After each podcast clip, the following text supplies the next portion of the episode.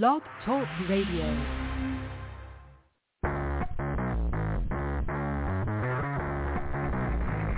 Hello and welcome to Action Radio. This is Greg Penglis coming to you from the historic district of downtown Milton on the banks of the beautiful Blackwater River. And now let's get into Action Radio.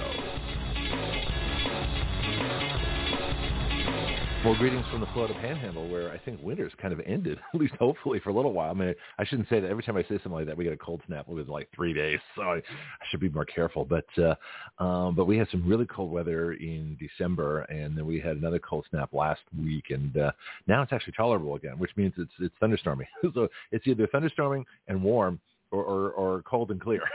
so you get your choice. You know, pick pick whichever you're going to freeze to death or be soaked to death. Either either way, it's going to it's not going to be great. Um, although we do tend to get a lot of power failures around here, and so the uh, um, it was out this morning too. And I'm thinking, geez, is it going to be on by showtime? And it did. It came on like 4:30, something like that. So I was only about half an hour, you know, waiting around in darkness. I've, I've got my little storm light, so I can still do things. The phone works, you know, the computer doesn't. Um, but uh, once I figure out which which universal power supply uh, will will be the best one, then I'll, I'll have I'll have something extra uh, just in case. Now, usually these things go out at night, and I, I guess the, the power folks figure that you know nobody's awake at four in the morning except maybe you know me and some other folks around here. But um, it's it's nice to have it going. So they sort of they, it's usually on by five, so at least it'll give me a couple of hours of, of wide awake prep. Um, and I'm wide awake today. This is unusual. I mean, I, I must have gotten sleep last night. I feel pretty good. And so I, I was trying to find my COVID shows, the ones from three years ago where I sounded like hell. I mean, I sounded really bad. Uh, January of um, of uh, 2020, you know, when this whole COVID thing, before we even knew what it was. And so I, I, I'm looking for just one really bad gravelly voice show where I'm coughing constantly and I'm just miserable, right? I know it's there because I, you know, I'm a trooper. I just keep going. I'm like the ever ready bunny. You know, I don't care how bad you know things are. If I can get to the microphone, you know, uh, and that's when you know I'm, uh, when things are serious. If I can't crawl up to the microphone or drag it to the floor, you know, I'm still here, you know, kind of thing with my my my, my gasping old age breath. But uh, we're not there yet. So fortunately, you know, I keep going here. You know, good Lord willing, we shall uh, continue to persevere and uh, you know advocate for freedom for for as long as possible. So tomorrow's going to be very interesting. Uh, tomorrow I have Christina Bobb on. Uh, this is going to be fabulous. She's only here for 30 minutes, but you know me. You know, she wants to stay longer. She can. You know, we had Loy Brunson for two hours. Uh, we had Roger Roots for two hours. You know, these people only scheduled for an hour. You know, and I think an hour is good. I can pretty much accomplish anything I want to in an hour. Half an hour gets a little crazy. And so I know a lot of folks would love to talk to her, uh, Jonathan Moseley in particular, and some of our other folks, because he's legal and she's a lawyer too. And so I got a couple of fellow lawyers. But uh, as always, when I have a major public figure, uh, it's always very restrictive, and I take calls if I can, but generally no, uh, just because you know there's, there's not enough time to do the things that I need to do uh, to get accomplished what I want to get accomplished. And what I want to get accomplished tomorrow is connect Action Radio with the Trump campaign. So Christina Bobb is uh, Trump's lawyer now. He's one of many who've been lawyers. I'm not sure uh, the current status of Rudy Giuliani or uh, Jenna Ellis.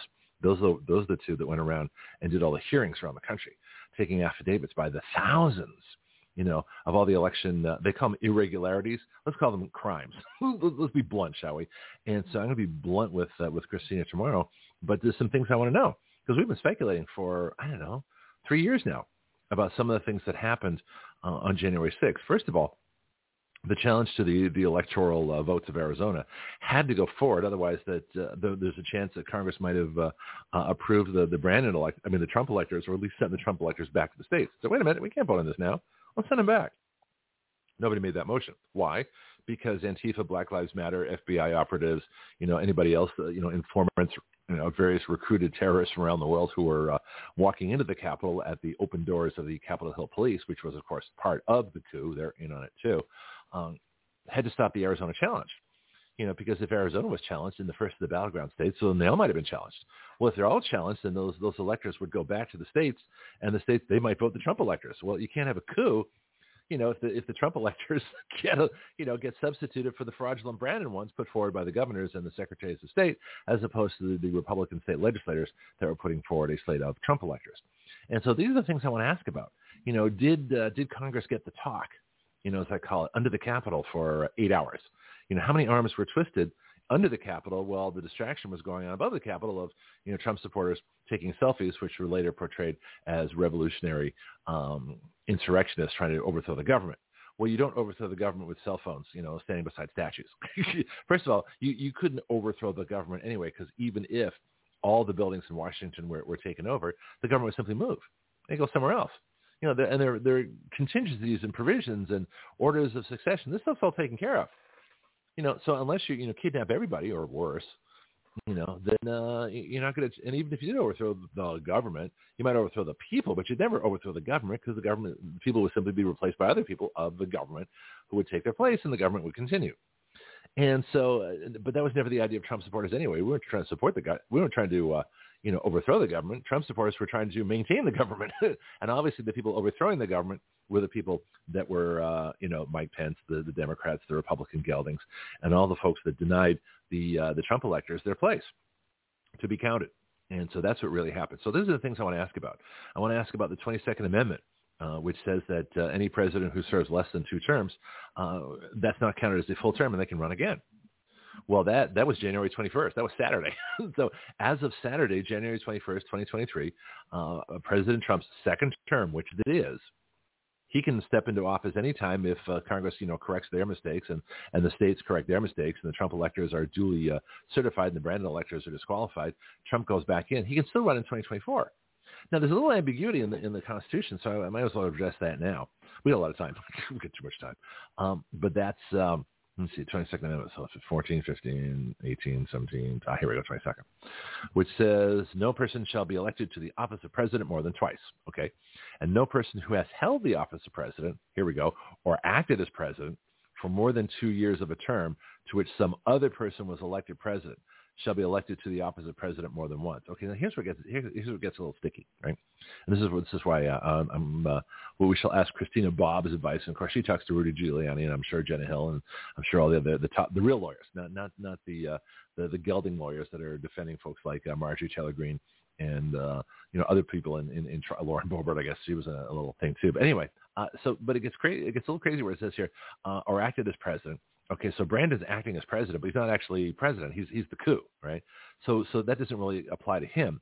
So who was who held the so who was elected? Trump was elected. Now it says for more than two years of a term to which some other person was elected president shall be elected to the office of president more than once. Okay, but this article shall not apply to any person holding the office of president when this article. Okay, all right, all right. But here's the key. It says. Uh, uh, no person shall be elected to the office of president more than twice, and no person who has held the office of president or acted as president for more than two years of a term to which some other person was elected president. Well, they say Brandon was elected. Okay, so if, if we go the assumption that uh, you know they said that the Congress and, and uh, the deep state and everybody in the media said Brandon was elected president. Okay, well then uh, as as this election gets corrected, you know if Trump serves less than two years you know, in other words, uh, anytime now, from now until uh, January 20th, 2025, if he ser- if he you know can get his presidency back for this term, it, he'll serve less than two years. And, and my reading of the 22nd Amendment says he still can serve. He can he can still run in 2024. Now you know the Democrats are going to challenge it, and so so the geldings, everybody else that hates Trump. But that's my reading. You know, and it's, it doesn't exactly apply. But when they say someone else was elected president, well, well, Trump was elected president. But here's where it gets weird the person who, who's uh, you know on the record as as winning the election is, is Brandon. So so Brandon now so so in other words, if we can remove Brandon for fraud uh, and put a whole bunch of people in jail, then uh, the person who should be there is Trump. And because he won't have served two full years of his term that he was elected to, then he should be able to run in 2024. That's my reading. And is it wishful thinking reading? Yeah, you bet. I don't care It's the right thing to do. So, uh, but uh, I think it's a viable option. So this, these are the kind of things I want to find out about. I'm sure, you know, we ask questions that I don't think anybody else does, and that, that's part of the fun of being here, is being able to do those kinds of questions. So that's that's tomorrow. And he's only here for half an hour. It's going to be it's going to be really quick, and so we shall uh, definitely take a look uh, at that. All right, I've got uh, Diane uh, Warner's coming in at uh, nine o'clock this morning and she'll be doing the election integrity report. Diane has worked very hard on an election integrity bill, uh, and I've sort of helped a little bit too. But uh, mostly, it's it's her. It's, she found the sections in law. You know, a lot of her ideas. I, I got a couple of ideas of my own too. So it, it's sort of a joint effort, but it's mostly her. Anyway, so she'll be in at nine o'clock, so we'll get to talk about that. Uh, Eight o'clock, I may probably will actually replay uh, an interview I did Friday. Um, I uploaded the wrong interview.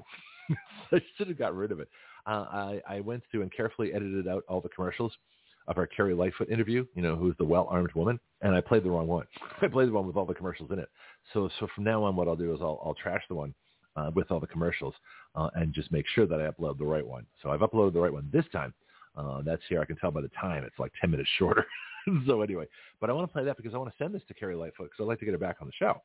And so I figure if I give her her old interview, uh, that that would be uh, you know say hey you remember us you know we'll see how that goes all right so um, this is normally Bill Fettke's here Bill's going to be off for a couple months and uh, this is normally and then the bottom of the hour is normally the time when Wendy Arthur is here and she's going to be off for today so it's just me so anybody wants to call in, this is actually a pretty good day to call.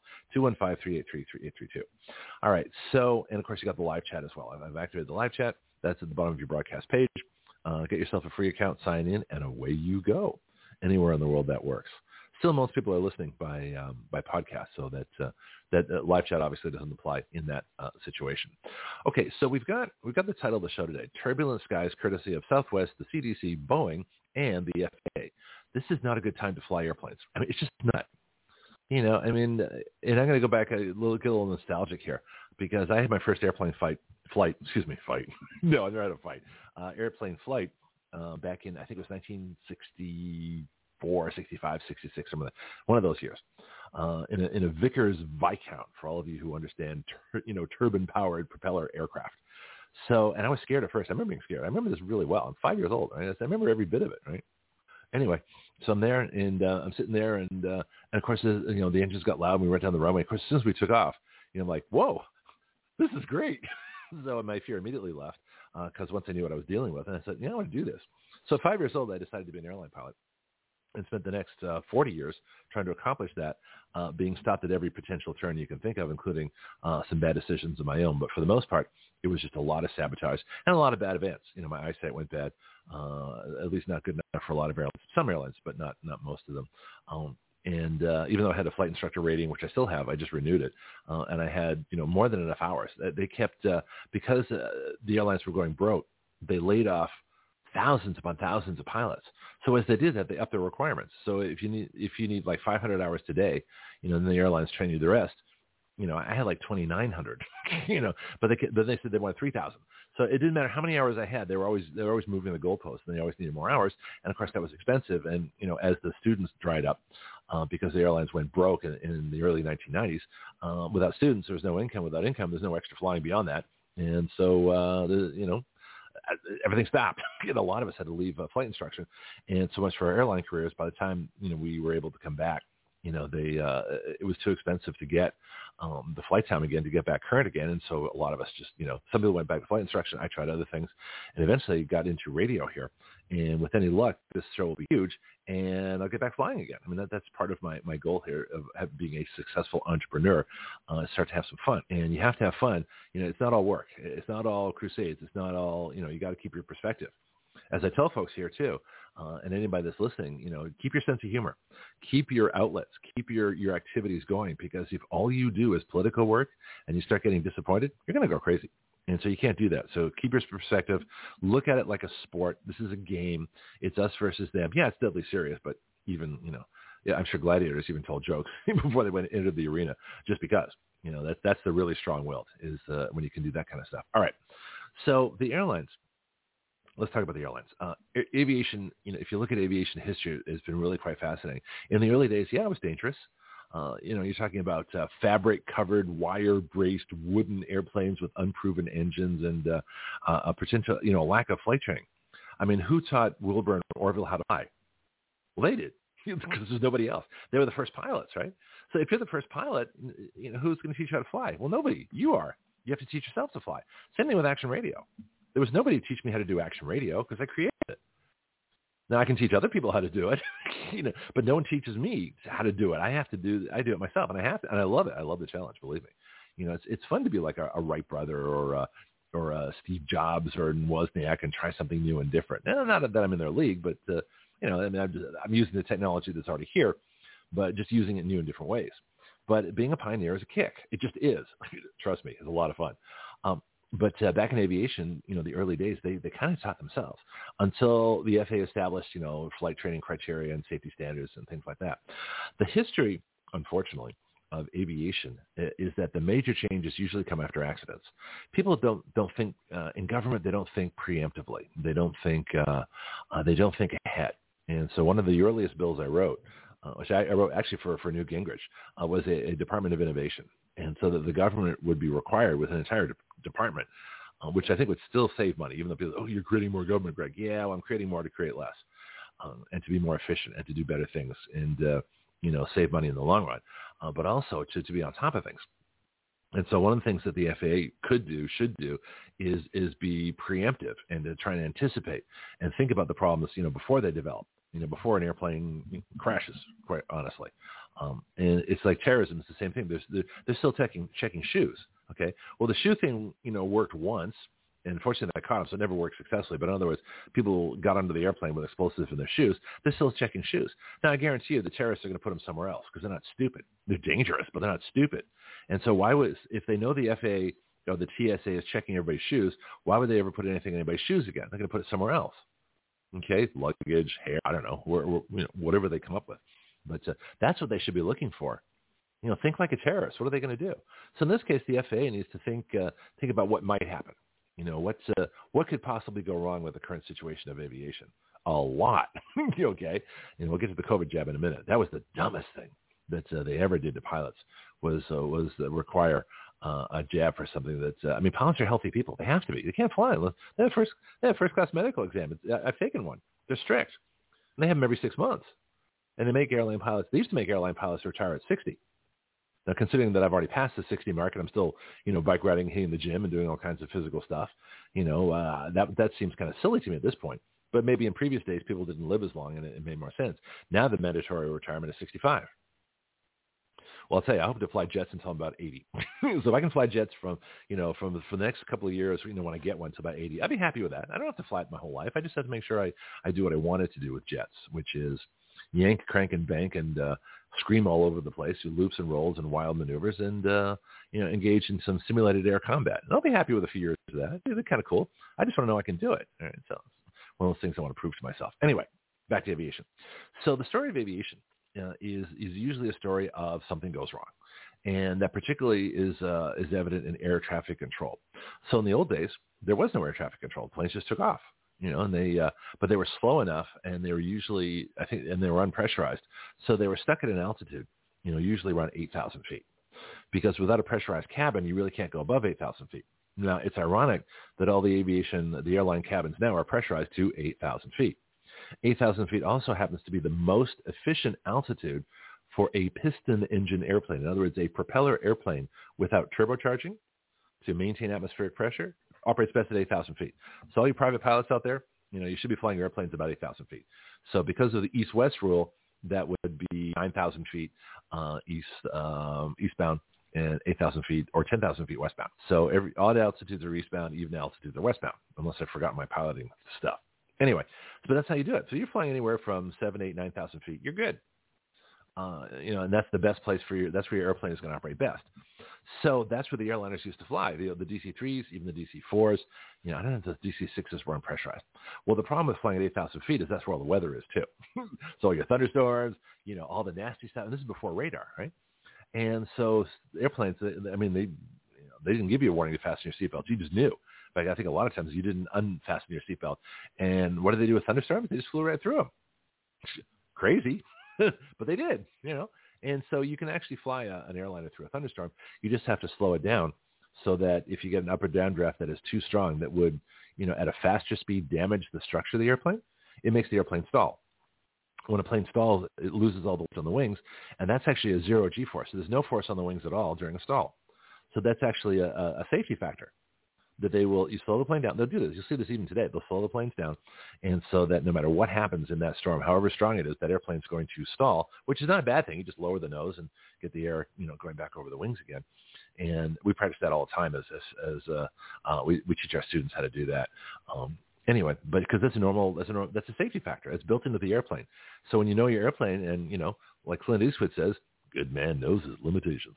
You know, you you know how to uh, to regulate. And of course, it's dependent on weight too. So you have to actually have to calculate the speed for those big jets. Smaller planes, eh, you can kind of guess um, based on the, the gross weight. All right. So So they used to fly through the thunderstorms. So, so the first, you know, major advance uh, was radar, which was great. And then they could actually see thunderstorms on radar too. Uh, but radar also helped them see other airplanes.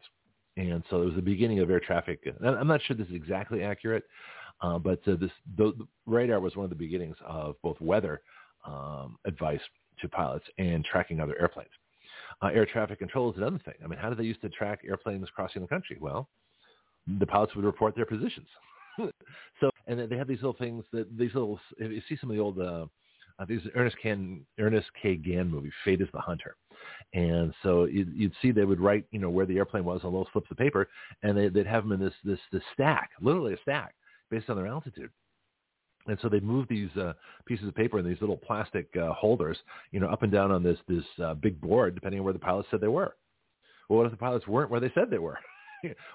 that happened. Okay, so so this is where you had problems because pilots were reporting based on the navigational aids. They have these radio beacons on the ground where you could take a fix, kind of like an old sextant, you know, on a on a sailing ship, you know, shooting the sun. They would get their latitude and they get their longitude by time. I'll explain that another day. But anyway, so the the ancient mariners could navigate with two really good clocks, one set to Greenwich Mean Time uh, and the other set to local time, and that's how they got their longitude. And they get their latitude by, by checking the angle of the sun and looking at a chart in a book uh, to find out where they were in their latitude based on the angle of the sun at noon. And so they would call shooting the sun. So they were very accurate in their positions. They could probably get their positions within a couple of miles, you know, which is now they can do it within a couple of inches with global positioning. But in the old days with those sailing ships, a couple of miles, you, you'd be 10 miles, you'd still be good. you know, you can see that far. If you miss your island by 10 miles, it's up over here, you know, uh, 20 degrees to the right, Captain. Uh, yes, sir. okay, let's go. you know, I mean, so that's, that's how they did it. So, but that's, we, we've been navigating, you know, the world for a long time. Anyway, so the airliners, they got bigger, they got better, they got faster. And there were, there was like a horrible crash. I forgot where it was. Two propeller airplanes, one Constellation and I think another DC-6, somewhere near the Grand Canyon and they they ran into each other. Somebody either goofed on the reporting of the position or something went horribly wrong, and it was a clear day too. But they just they weren't watching, they weren't thinking, and they just two airplanes crashed into each other, and a lot of people died. And so the FAA went, whoa. we got to take a look at this, you know. And so that, that was the beginning of air traffic control. And then, of course, they, like I said, they got radar, they got transponders, so it actually blips on the radar, you know, your airplane identification, your altitude, your airspeed, and everything about you. So a lot of the chance has been taken out. But the problem is a lot more people are flying now you know, the crowded skies. And that's why they, they brought in the jumbos, the 747s in, in 1970 was because the 747 could take as many as uh, three 707s. Well, so you have one airplane carrying, you know, three people there, so you have three less airplane, two less airplanes to uh, to track and to to deal with, and uh, the whole bit. That was the idea. But then they got even more people flying and even more 747s. But there was a difference. There was a difference in flying in the 60s and 70s. And I was a kid in those days and a teenager, but it was just, it was very different. There weren't, there were a lot of people flying, but the attitude was different. They didn't think of an airplane as their personal, uh, you know, playroom where they could do whatever they wanted. They didn't scream and yell at other people. You know, they didn't fight. They didn't, I mean, it was very civil. I mean, airplanes were incredibly civil. It was great. Uh, and, and, you know, decent people traveling behaved decently to other decent people who were traveling. And it was kind of cool. But as the price of, uh, I guess in the 80s when they had deregulation, and the price of airlines dropped precipitously. A lot of airlines went broke. TWA, Pan Am, um, Braniff, um, National, uh, Western, uh, Eastern, uh, great airlines. You know, some of these are national. Some of these other airlines, they went broke. And then the new ones came out, People's Express, uh, New York Air, some of the other ones, Piedmont, some of the regional ones. And now we have, uh, what have we got? Uh, the, the, the big ones are still here, Delta, American, United. Those are still the big ones. And then you have these regional ones and different ones uh, that are out there. Um, and then you have the commuter airlines. But it's not the system it was. And it used to be regulated. When it was regulated, uh, different places were served. You know, a lot of cities were served because they needed to be served. So the airlines were regulated, and the, I guess the prices were regulated, and, they made a profit too. I mean, the airlines were successful during regulation. So Carter, of all people, a Democrat, comes along, deregulates the airlines, and that's when we had the explosion of all these cheap fare commuter, you know, walk-on you know, uh, shuttle flights, things like that. It used to be a, a New York, Boston, New York, Washington, Philadelphia, Boston. They were shuttle. You, you didn't even, you just bought your ticket on the airplane, just walked out of the airplane, right? Bought your ticket and off you go. People were commuting this way. You know, cause it, it takes less than an hour from Boston to New York. So they just, you know, after work, they go to Logan and then fly to uh, LaGuardia, wherever they went. You know, and the next morning they wake up and go to LaGuardia and fly to Logan you know, do the, do their their lawyering or, or uh, accounting or whatever they did, and that's how it works. Anyway, um, so the airlines grew, the system grew, and it had problems. And now, uh, now something happened in the airlines about the time I think this is probably in the 90s, and this is not really talked about too much, but the bean counters took over. And the Carl Icahns, the arbitrageurs, you know, the like uh, Richard Gere's character in Pretty Woman. You know, he buys companies and destroys them.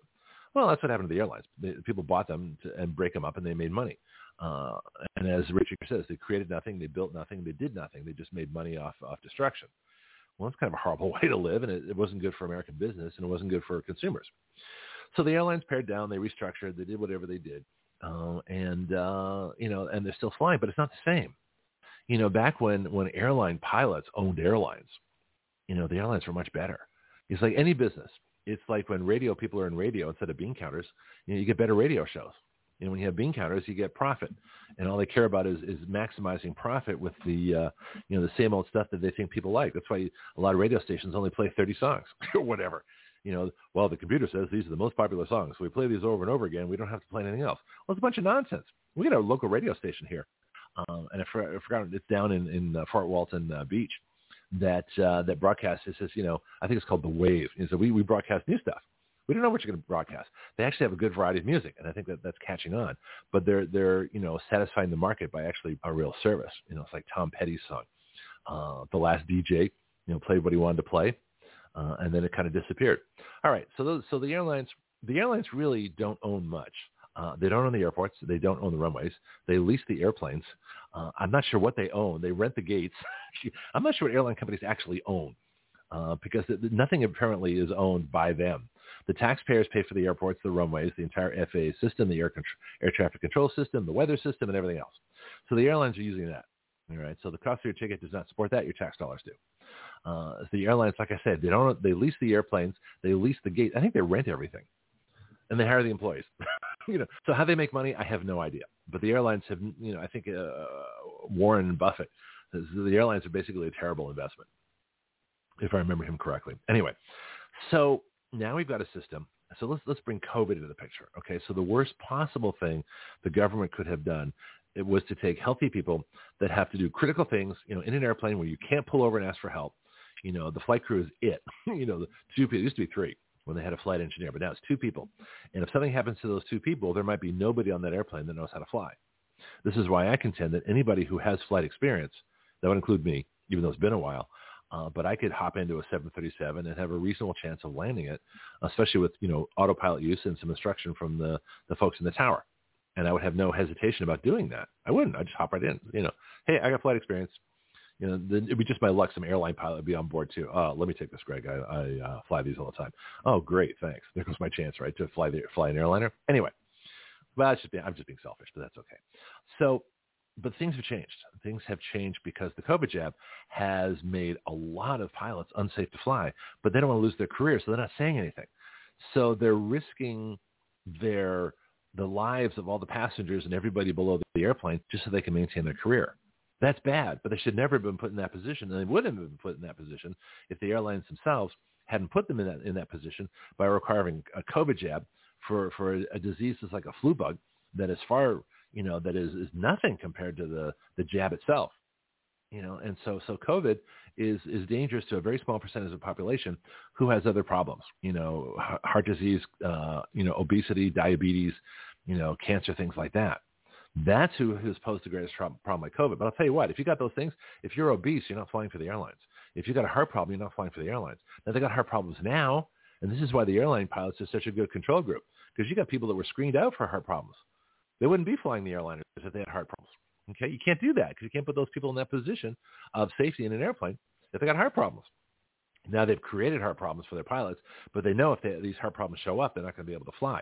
So the FAA recently changed the uh, requirements they lowered the standards on those EKGs. Why? Because they don't want all their pilots to be forced to be grounded and have to hire a bunch of new pilots. You know, so it's it, and they got to maintain the illusion that the COVID jab was a good thing. When of course we all know it's not. So this is what's going on. So so then you got the FAA. Well, why did the FAA allow this? Well, that they forced it. Well, I'm not sure. That's a good question. Did the FAA force the airlines uh, to require their pilots to get a jab, or did the airlines do it anyway? You know, or did Fauci do it? You know, Dr. Fascist over at uh, National Institute of Health.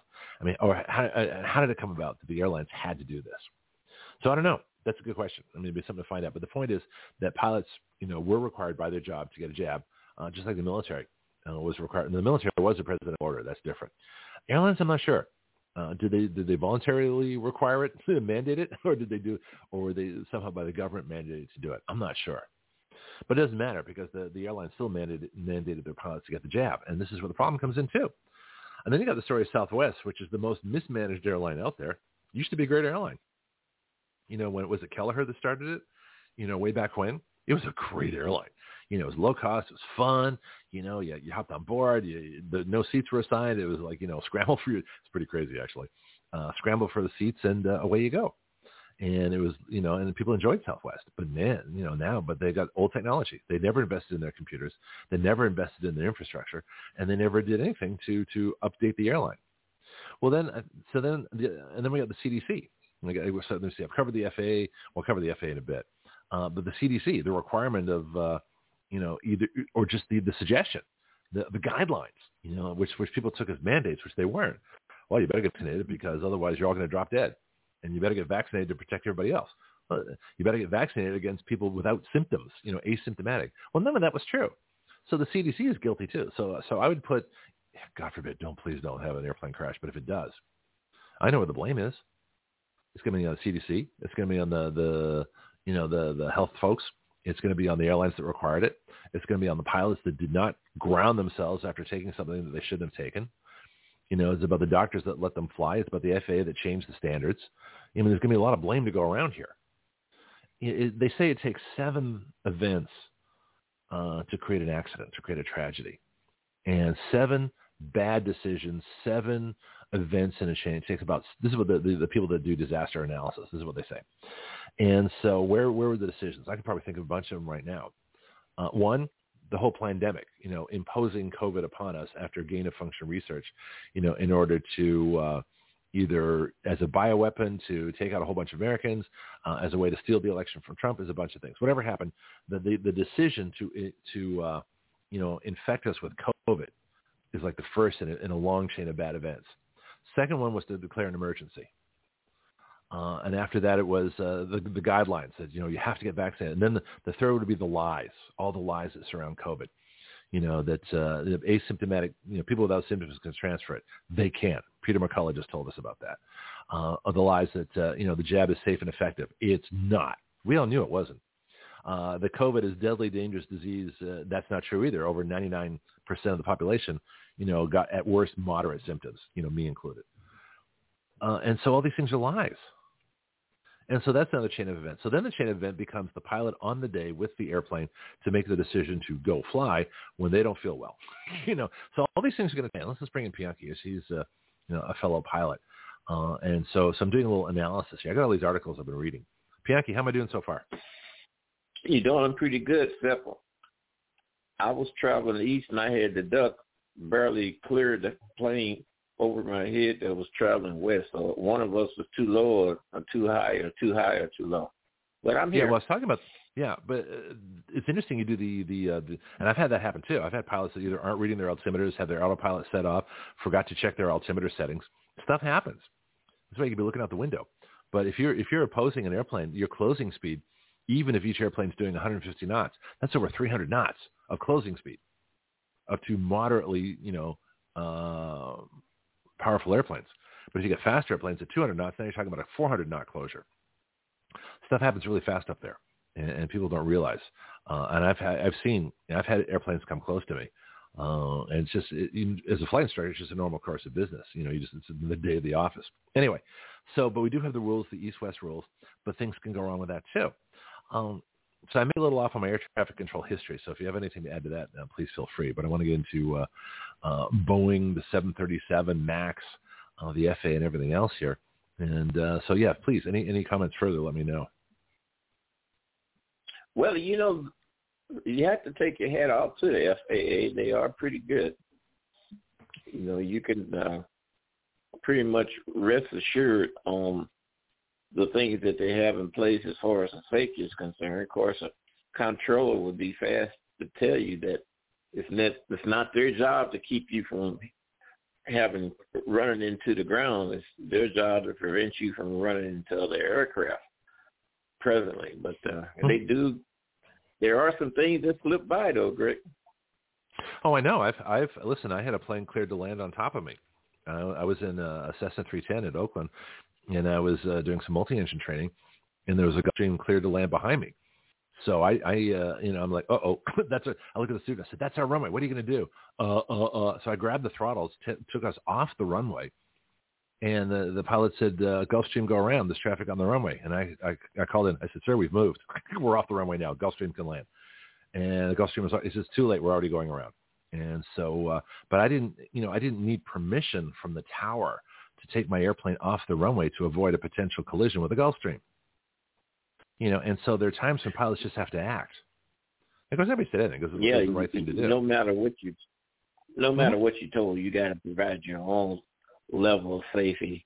It's always yeah. good to repeat and repeat and repeat. So mm-hmm. I mean, that way you live to see another day, and others too. Yeah, I'm still here. You know, but what's interesting is that uh, people think when when when someone and this is something that you have to tell students too, that when the tower says you are cleared for takeoff, that's not permission to take off. What they're saying is, if you're going to take off now, still the pilot's decision. They can still say, no, I changed my mind, going home. You know, uh, they don't have to take off. You know, but if they want to take off at that moment, the runways are clear and it's safe for them to do so. That's all the controllers are saying. But you fly the airplane. And so there's a, the, you know, there's a, there's a lot of uh, things about that that you know, the airline guys they understand this too, uh, and people have taken action. I, in fact, I've had to call a tower. I had to call an approach control. This is we are on an IFR flight plan, I said, because uh, they were handling other traffic. I said, I think you forgot us. You know, I said, and there's a mountain out here, and we're in the clouds. there's like 4,000 foot, you know, Mount Diablo in the San Francisco Bay Area, and we were at 3,000 feet. I said, uh, I'm not, you know, and it, we didn't have DME, which is distance measuring equipment. We knew where we were, but we didn't know exactly where we were. We knew we were in the clouds. Uh, so, oh yeah, uh, yeah, turn 20 degrees to the left. Uh, you know, continue. Like, okay, fine. Direct to Concord or wherever we were flying. Uh, thank you. so they'll forget you too. You got to keep watching. You can't trust the controllers, but a lot of times, more often than not, they'll save your butt. They will keep you from doing something stupid. And so controllers are my best friends. That mechanics. Well, yeah. And so anyway, the pilot's got to make good decisions. That's how. Well, I'm not mm-hmm. going to say that's how, but uh, you know, Kobe Bryant got killed in a helicopter uh, accident, and uh, they were flying under some very, very uh, challengeable conditions, especially when you can't see where the hell you're going. Yeah, but, I think uh, there's that's uh, there's some kind of celebrity power. There was a singer who was very young. Uh, Aaliyah was that who it was, or maybe someone else? Anyway, she died in an airplane accident uh, in the Caribbean, but uh, she showed up with all her amplifiers and equipment. And and the pilot said, oh, "There's too much weight. I can't take all that." And she's like, "Yes, yes, you can. we have to be in such and such so and so." And the pilot went along with it, and of course, they ended up crashing and killing everybody on board. Kobe Bryant, I'm I'm guessing, I'm guessing, you know, the same thing, star power. Well, I got my daughter here. I want to take her out for a flight. What's your problem? Let's go.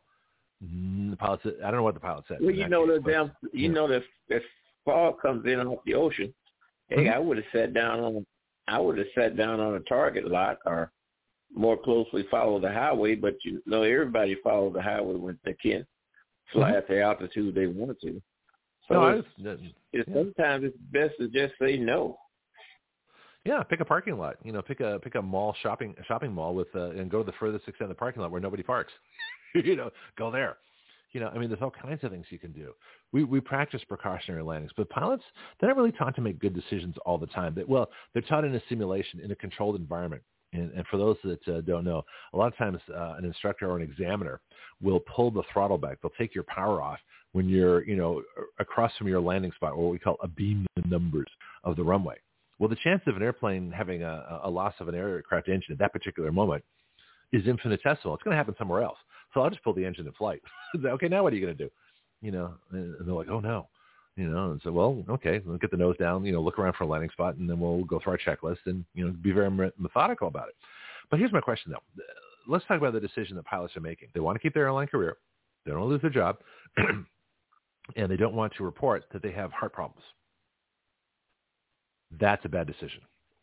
So they're, they're putting their career above the safety of themselves and all their passengers on board and everybody below that airplane. That is a problem. I don't care how much they love their career. But there's a, you know, and the airline and the FAA has lowered the standards. For you hear about the FAA has changed the standards for heart uh, heart rates and things? No, I, I haven't heard that. I knew that uh, that was a call out several years ago that they was going to be short in the industry about four hundred thousand pilots, mm-hmm. military about twelve thousand, and I have witnessed some uh, activities privately where they're trying to recruit, but uh, I don't know why they would lower the standards. What would be a standard for a heart? Well, let me see if I can find it here. I've got uh, I've got a bunch of, of flight articles here. All right, let me see. I've got uh, like my Boeing. We haven't talked about Boeing yet. The 737. We could get to that too. Southwest meltdown.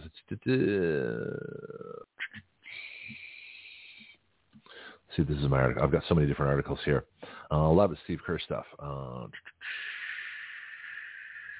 but I don't know why they would lower standards when the whole purpose is to uh, protect lives in uh, both in the aircraft and also, like you made mention, those on the ground. Well, I don't know why they would either, but they did.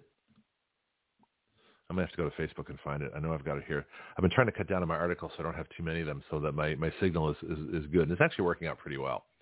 So I'm gonna have to go to uh, Facebook and find that article. So you know, there's so many things that that go mm-hmm. on nowadays that don't make sense. You know, we we complain about uh, how a homeowner can be in the house, their home, and an intruder come in, and if they use deadly force, then all of a sudden they're questioned. But hell, Mike Tyson was on an aircraft. Uh, he was getting off, and one of the passengers was heckling him, and I think he even touched him, and Mike Tyson punched him. He went to yeah. court, and he said he had a right to protect himself. Well, why come that right don't apply to you when you're homeowner? He did more than that. I mean, that, the person was was harassing him, was goading him on. He wasn't just. This was Mike Tyson didn't just react, you know, crazy. You know, this is something that uh, that you know this person brought on himself. Okay, let's see if I find yeah. an article. What the? Yeah. Ah, here we go. Uh, oh no, this is this is a different one. This is another Steve Kirsch article. Let's see if it has it in there. But I know he has one on the FAA. So this is one and it's it's uh, one I had covered earlier. Uh, FAA has oh here we go very quietly and tacitly admitted that the EKGs that's the that's the heart measurement of pilots are no longer normal. We should be concerned, very concerned. Uh, he's got updates, he's got different things there. He says vaccines are the leading cause of coincidences. It seems. I just received this note from John Lamb. He says, Steve, I'm a 66-year-old commercial aviator with no previous heart problems. On January 6th, my first class medical was deferred due to a second AV block. I'm not sure what that is. Mobitz type 2. Uh, that's from the EKG. He says, I've received both the Moderna injections, uh, no booster. I am an ex-endurance athlete, road bike racer, and do not have or have not taken any routine medication. I'm awaiting an appointment with a cardiologist. He says, coincidentally, my wife suffered a severe heart attack in May 2021, eight days after her first Moderna injection. She has no previous history of heart problems. Okay, this is the one that talks about the FAA changing the standards. Let me see if I can find that one too, because I know I've got it. Uh, but there's just there's so much, uh, so many things out there. It's not here. It's probably somewhere. It's probably in one of my other. Let's check special investigations. Anyway, but the point is that uh, somebody required, you know, in the airlines. Now, were the, were the airlines required to do this um, by mandate? Did the FAA say you cannot let airline pilots fly without the jab?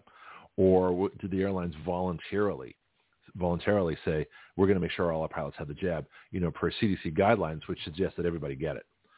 I think it was more that the airlines did it than the than the uh, the government mandated. I don't think they could mandate it. I don't know. I know, yeah. you know, back in the day, all you had to do was bend over and cough, but I don't know. yeah, well, yeah, uh, checks are a little bit different. I remember, um, you know, uh, back, you know, I had physicals all the time, you know, because I was a flight instructor. I used to get first class, uh, you know, a couple times just because I want to make sure that I'd be, you know, fit for the airlines. I didn't know that my eyesight was going to take a bit of a tumble. Anyway, um, so there. But the thing is that the airlines have required this, and they did it. I don't know why they did it. Maybe they got money. Maybe they were paid off. But the point is they did it. And, and you know, most of the, if not all the airline pilots flying today have been jabbed. I don't know if I want to go on an airplane with with uh, you know someone that had a COVID jab. That's a problem. Yeah, especially if, especially if the co-pilot and pilot both ass out. You know, they don't have navigators no more. So Yeah, you, I guess you have to get one that's torturous and fly the plane. Well, that, well, that's why I said, you know, anybody with flight experience, that'd be you and me, needs to tell the the cabin crew, say, hey, by the way, just in case, you know, I I, I was, you know, I was, I'll tell them I was a flight instructor, so if you need me, let me know, you know, um, and I, I sort of joke about that, but yeah, I know I know other people that, that And do that. a 737, I'm bailing out. I ain't gonna try to land that bad boy. Oh, I am. I'd love to land a 737. First of all, it's probably got an auto land. get it on the ground, anyway. just wouldn't be to stop it. Nah, just just flare a little bit higher. You can do it. You know, just find the biggest runway you can and uh, have somebody talk you down. Get your speed You remember that right. picture with Denzel Washington flying upside down? I could just see you now. I'm not going to fly an airliner upside down. That's stupid. That's the movies. They don't do well upside down. And why did he do that anyway? I've, I've I've seen that picture, but it's been a it's been a while. Why was he flying upside down? I don't know. I closed my eyes. now I've done aerobatics. I love aerobatics. It's it's fun. I've been up in a Stearman, uh, but I've I've done. Uh, I was a passenger of that one, but I, I was up in a Pitts. You know those little red. Uh, everybody see the red devils? Those little red airplanes that you see at the air shows. Those tiny biplanes. Pitts. Have you flown in Pitts? No. Oh mm. man. I feel like a pit, pit snap your head off, you know? If No, no, no, no. It's yeah. full points. You, you, You you just relax and go with it. Now your your muscles. co- You, you see, this is the thing though. This is why roller coasters make people sick because they're not ready for the motion. But if you're if you're flying and you're doing the loops and rolls yourself, you you know your, your body you you send a message to your body of what's going to happen and you just go with it. Loops are kind of cool actually. They're really pretty to hang upside down, especially the top of the loop when you're upside down and you're kind of in that zero G for for uh, uh, just a tiny little Yeah, bit. Yeah, they good for shaking up your stomach like a milkshake. You have to No, no, right. it's- no. Zero G. Zip See, here's up. the secret, though. See, the secret is you can't tense up. Now, see, I want to go for a Blue Angels ride, right? But I have, uh, but uh, you know, I will be as relaxed as you can possibly imagine. I'm just gonna put my head back against the seat. This is what I did in the Stearman, my first aerobatic ride. I'm just going to completely relax and just see what happens. And I was, I was relaxed, and because I was relaxed, I never got sick. So every time the pilot, uh, who was a great pilot, you know, flipped me all over the place. I can't tell you what we did. All I know is the world kept, you know, running around the airplane in several different angles. And every time he'd stop and, and look at me and I look in the mirror and go, thumbs up, let's do more. He's like, oh no. okay. But because I was so relaxed, I felt fine. I hopped off the airplane. So that was great. And my friends were there. So I can't believe what you guys were doing up there. I said, yeah, wasn't it cool? and then I went to flight school to become an instructor. But I wanted to make sure that I was never going to be afraid uh, with a student, whatever they did to me in an airplane. And, and I wasn't just because I'd, you know, I'd taken that flight. I sort of like, you know, uh, inoculated myself uh, against, you know, future fear because I'd already been upside down and sideways and, you know, spun and looped and rolled and cubinated and, you know, everything else we, we could think of straight up, straight down, you know, zero G, six Gs. We did it all. It's great. Okay.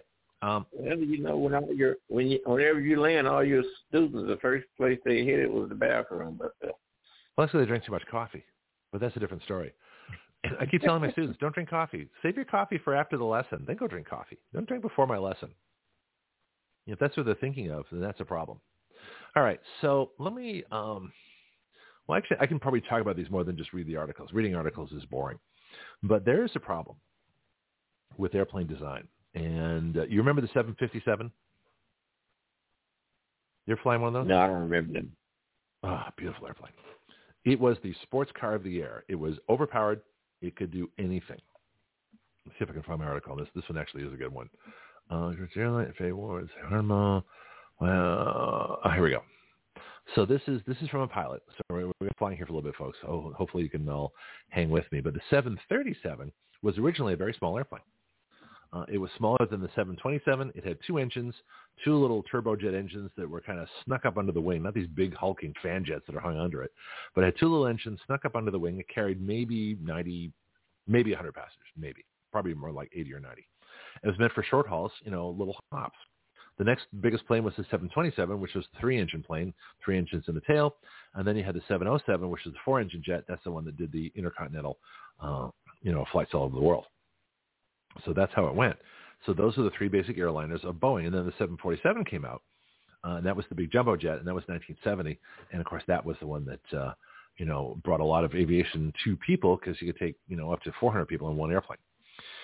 Okay, so so then they still figured the airlines figured in the 70s and 80s, uh, maybe 80s and 90s, that they needed uh, like middle jets. They needed jets that were big enough um, to haul, haul a lot of people, a couple hundred people, two, 250 people, but not so big they couldn't get into the smaller airports and weren't efficient. And the three-engine jets, uh, the four-engine jets were the least efficient, uh, so they had to be full to make money. But they did. You know, the, the, the 747s flying from New York to London, you know, made a lot of money. Um, but uh, but the other ones, you know, not so much. That you didn't want to you didn't want to have a 747 flying from you know New York to Baltimore because that'd be a total waste of money. Um, you have small jet for that. Anyway, so um, the middle jets, the 757 and the 767, came out I think in the 80s. These are really cool. They were mid-sized jets. 767 was the bigger of the two. That would do uh, like Hawaii, LA, Hawaii, San Francisco. So they could fly a long distance, but they, they only held about two, 250 people. 757 was the, was the more the local airplane, but it also did international flights too. So 757 was a twin engine, narrow body, um, 200 seat airplane maybe. Anyway, he says, so the person that wrote this, uh, Patrick Smith, pilot, uh, and he says, uh, I'm, I'm depressed. Let me tell you who wrote this. Uh, November 8th of 2019. So he says, I'm depressed. I'm depressed because the word on the street is that Boeing will not be moving forward with its so-called new mid-size airplane, or NMA, also known as the 797.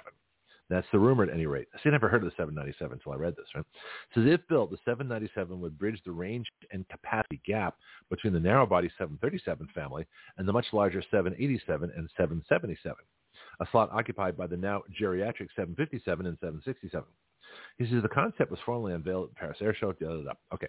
Then he says back about 15 years ago, Boeing made a decision to make its popular 757 uh, had to, oh, let me start again. Back about 15 years ago, Boeing had a decision to make. It's now its popular 757 was getting long in the tooth. In other words, old. Orders were drying up, and the company would need to develop a replacement. This wouldn't be easy because the 757 was and still is a very special machine. He says, I may be biased since I fly it, but you might undoubtedly call it the most versatile jet airliner uh, Boeing has ever built. It's a medium capacity, high performance airplane able to turn a profit on both short and long haul routes, domestic or international, across the Mississippi or across the North Atlantic. And along the way, it meets every operational challenge. Short runway, stiff headwinds, full payload, no problem. With 180 passengers, this plane can safely depart from a short runway, climb directly to cruise altitude, and fly clear across the country or the ocean. Nothing else can do that. And it's a great looking airplane to boot. So this is the question I have the bean counters have taken over aviation. They've taken over Boeing. Boeing doesn't make the 707 or the 747. It doesn't make airplanes that look good. It makes airplanes that fit the bean counter role. So rather than put new engines on their 757s or upgrade them, or rather than come up with a new mid-size airplane, they took something that was small and they keep trying to make it bigger. You know, there's one airline, and they had problems. The 737 Max, you know, two of them crashed. We reported on that earlier. You know, the Justice Department has a lawsuit against Boeing for fraud for falsifying their test results on the 737 MAX when all they had to do was either keep the 757, put some new engines on it, redesign an airplane just like it with the same power to weight ratio, same capacity, and they would have been fine, but they didn't do that.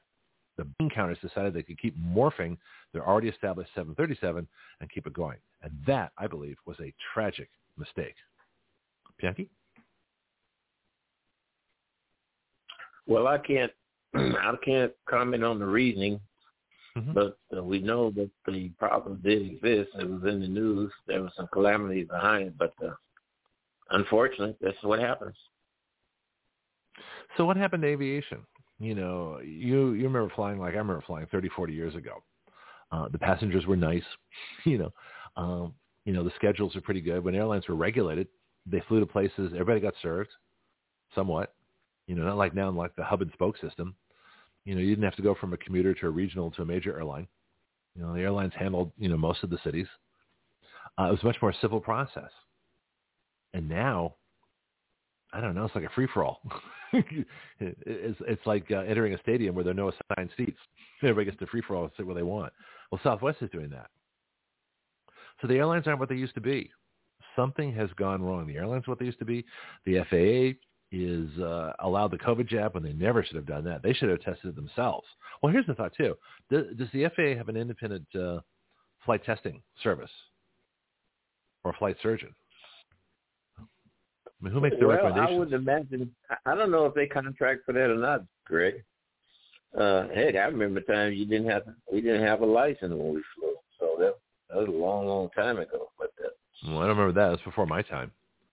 Well, you know, yeah, I, I went. Well, you could get in a plane and fly, you know, you and a buddy or something like that. But uh, Uh-huh. a lot of regulations have put uh hobbies and stuff like that out of the reach of the common person. Yeah. It's just cost prohibitive. Well, you know, I actually wrote a bill on the the re- revitalization of general aviation. We need to bring general aviation back. We need to we need to make it affordable for people to be able to fly. Well, I don't know how they would ever do it. Because, you know, the, the cost of planes. Uh, then you've got the, the planes have to be equipped with the warning system. You know who you are, where you're at. It's just uh, cost prohibitive. If you own a plane today, anything of any appreciable size, you need to incorporate that with a business so that some of the costs can be deferred. Well, owning an airplane is a whole different thing, but you know, you can go through as a private pilot. You can rent airplanes and do pretty much anything That's you want. Yeah, but Yeah, it's um, expensive as heck. Is it cheaper to own one? Cheaper to own one, learn how to fly. Huh. Well, I'm going to find out because I hope to be an aircraft owner, but uh, I want a jet, so I'm, I'm a little You know how much uh, ground school was when I flew? Four hundred dollars. Yeah. I actually never took ground school Forty for my private forty dollars an hour wet. Yeah. How much was it That includes the plane and the pilot. Forty dollars an hour wet. when you started flying? Yeah, that was back in the seventies. but now it's I don't know where it's at now. What about two hundred? My grandson is getting ready to uh, go off into that, and you know we have to do some looking and seeing what's the best thing to do. But uh, I guess a, a CFI is probably what about one hundred ten dollars, one hundred twenty dollars an hour. Uh, I don't know what it is. Let me tell you what it was when I started flying. I started uh, flying in in uh, 1972. You know, I had uh, actually had my first lesson in Australia. When I got to the United States, I, I went out to my local flying school and and convinced the school to let me fly. I'm like, you know, 12 years old. I got a bicycle, you know, rode out to the airport because I couldn't drive yet, right? And so I brought the permission papers home, and uh, reluctantly, my folks signed them. Uh, father was okay with it. My mother, she didn't want me to learn how to fly. So she was kind of, she was the the no in the family. Anyway, um, but uh, when I, you know, when I started flying, it was seventeen dollars an hour. That was twelve for the airplane and five for the instructor. Yeah, well, I think one of the first planes I flew in was probably a, a 48 uh, Stinson, and uh, then of course 172s and that. But uh, it was about forty dollars an hour wet at that time. It's Yeah. Sixteen hundred. Well, let's see, forty, uh, forty, forty, sixteen hundred dollars, two thousand dollars. You have your life if you was uh, astute. Hmm. So you probably had your, um, you probably started flying after the first oil embargo. See, I started flying when gas was twenty five cents a gallon. No, I started before. Oh, okay. So forty dollars an hour. You must have had a bigger airplane. Yeah. The one fifties, the one fifties were twelve bucks an hour, if I remember. Yeah, that's a lot. That was, Well, You know, money back one of then. them, and yeah. I flew in one of them, and uh, right there at the you know Missouri borders, Illinois, Uh-huh. and across the uh, the uh, McKinley Bridge, there was the uh, a powerhouse. It had about Hmm. three stacks, and we actually flew across those stacks, and the hot air coming out those stacks, we stood still. We stood oh, we perfect- the. down there we used perfectly to- still. And then you Listen. wonder, oh my goodness, what am I gonna do now? Well, we we we had some fun too. We're going to tell flying stories. I'm going to take a break in a minute here, but uh, I remember with uh, with instructor, I used to do this with students too. Is if we ever flew on a day with a really high wind, you know, if you had like a 30 30 knot wind, or it be about 35 miles an hour or more, uh, we'd we'd hop about you know 500 feet away from a road, maybe a thousand, probably a thousand feet, and we're close enough people could see us, right? And we'd slow down as slow as the airplane could go, flying into the wind. And sometimes we're actually flying backwards. or that's what it seemed like. We're basically hovering in the sky. We'd freak people out. And uh, especially if, if you're on a rural road where there's nothing around, you can get down to 500 feet as long as you're 500 feet from an obstruction. 1,000 feet over an urban area. So you're down about 500 feet, you know, away from the runway. uh, away from the roadway and just kind of fly really slowly. it was fun. You know, ground reference maneuvers. Yeah, but part I of my don't know. Okay, fine. What about gliders? What Uh-huh. what what has happened to gliders? Uh, you know that was very popular. I think it still is in certain areas Right. of, the, of the country. Oh, I've got a couple hours in gliders. I love gliders. I would love to do more flying in gliders. When I did my glider flying, uh, that was in uh, Fremont, California. Uh, used to have a glider port. Now that's gone now, but uh, Fremont uh, it's between Oakland Airport and San Jose Airport. Uh, used to, and there's another airport there too, uh, Reid-Hillview. But they've got I've flown in there too. I think I've flown all the Bay Area airports except you know SFO, you know, and, and Oakland on the on the general aviation side, not not the big. Well, I actually did land on the big runway once during a flight test, but that was I had an FAA examiner on board, and he insisted. So okay, you know, whatever. Um, but uh, but glider. Have you been up in a glider? Have you done any glider flying? No, sir. You should try it. Gliders are a kick. The hardest part No, is being behind the tow plane. The tow plane's the tough part. Once once you release the rope, it's like freedom. Hey, this is great. There's only one problem. You, there's only you're only you're only going one direction vertically down, you know, unless you get a thermal. You know, you get like a like a charge, you know, to get you uh, back up again. Thermals are a kick. Yeah, you got it. Mm-hmm. Hmm? Yeah. It's great fun. have a thermal, but I don't. I don't care for flying like that. Uh, you know those it's different. experimental aircraft, and, uh, gyrocopters, and I don't care for that. So, uh, No, I what's love these other? These Yeah. these are kites with the motor on the back of your back. Uh-huh. I've done that too. I've done a I've done a uh, uh, Hang glider. what do they call it a, a trike. I've got a, I do a trike flight. I did a birthday trike flight. You know, I'm sitting in there. I'm sitting on the fuel Mhm. tank. The prop's right behind me.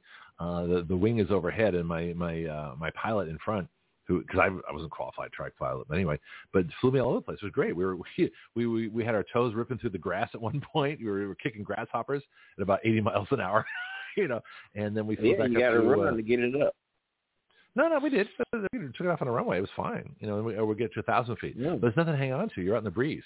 It's like sitting on a park bench without, uh, you know, it's like sitting on, I don't know, it's like sitting on a stool or something, but because there's nothing around you. it's a, it's a weird feeling. But anyway, yeah, I've been up in that. I've been up But those balloons. are cool because you know the ones nowadays you can just land on your target lot, Mhm. take everything off, go in and shop, drink some coffee, eat some donuts, come back out, strap up, and uh, take off, fly back home. Would you fly a drone?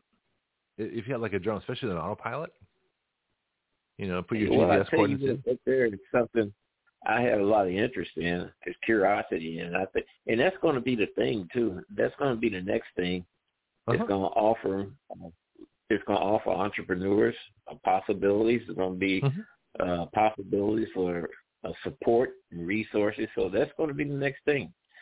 They're going to vector the skies probably along the uh, same parallels as your major uh, streets, but you're going to have your left going and coming, and then people veer off on the side street and land where you're going to land.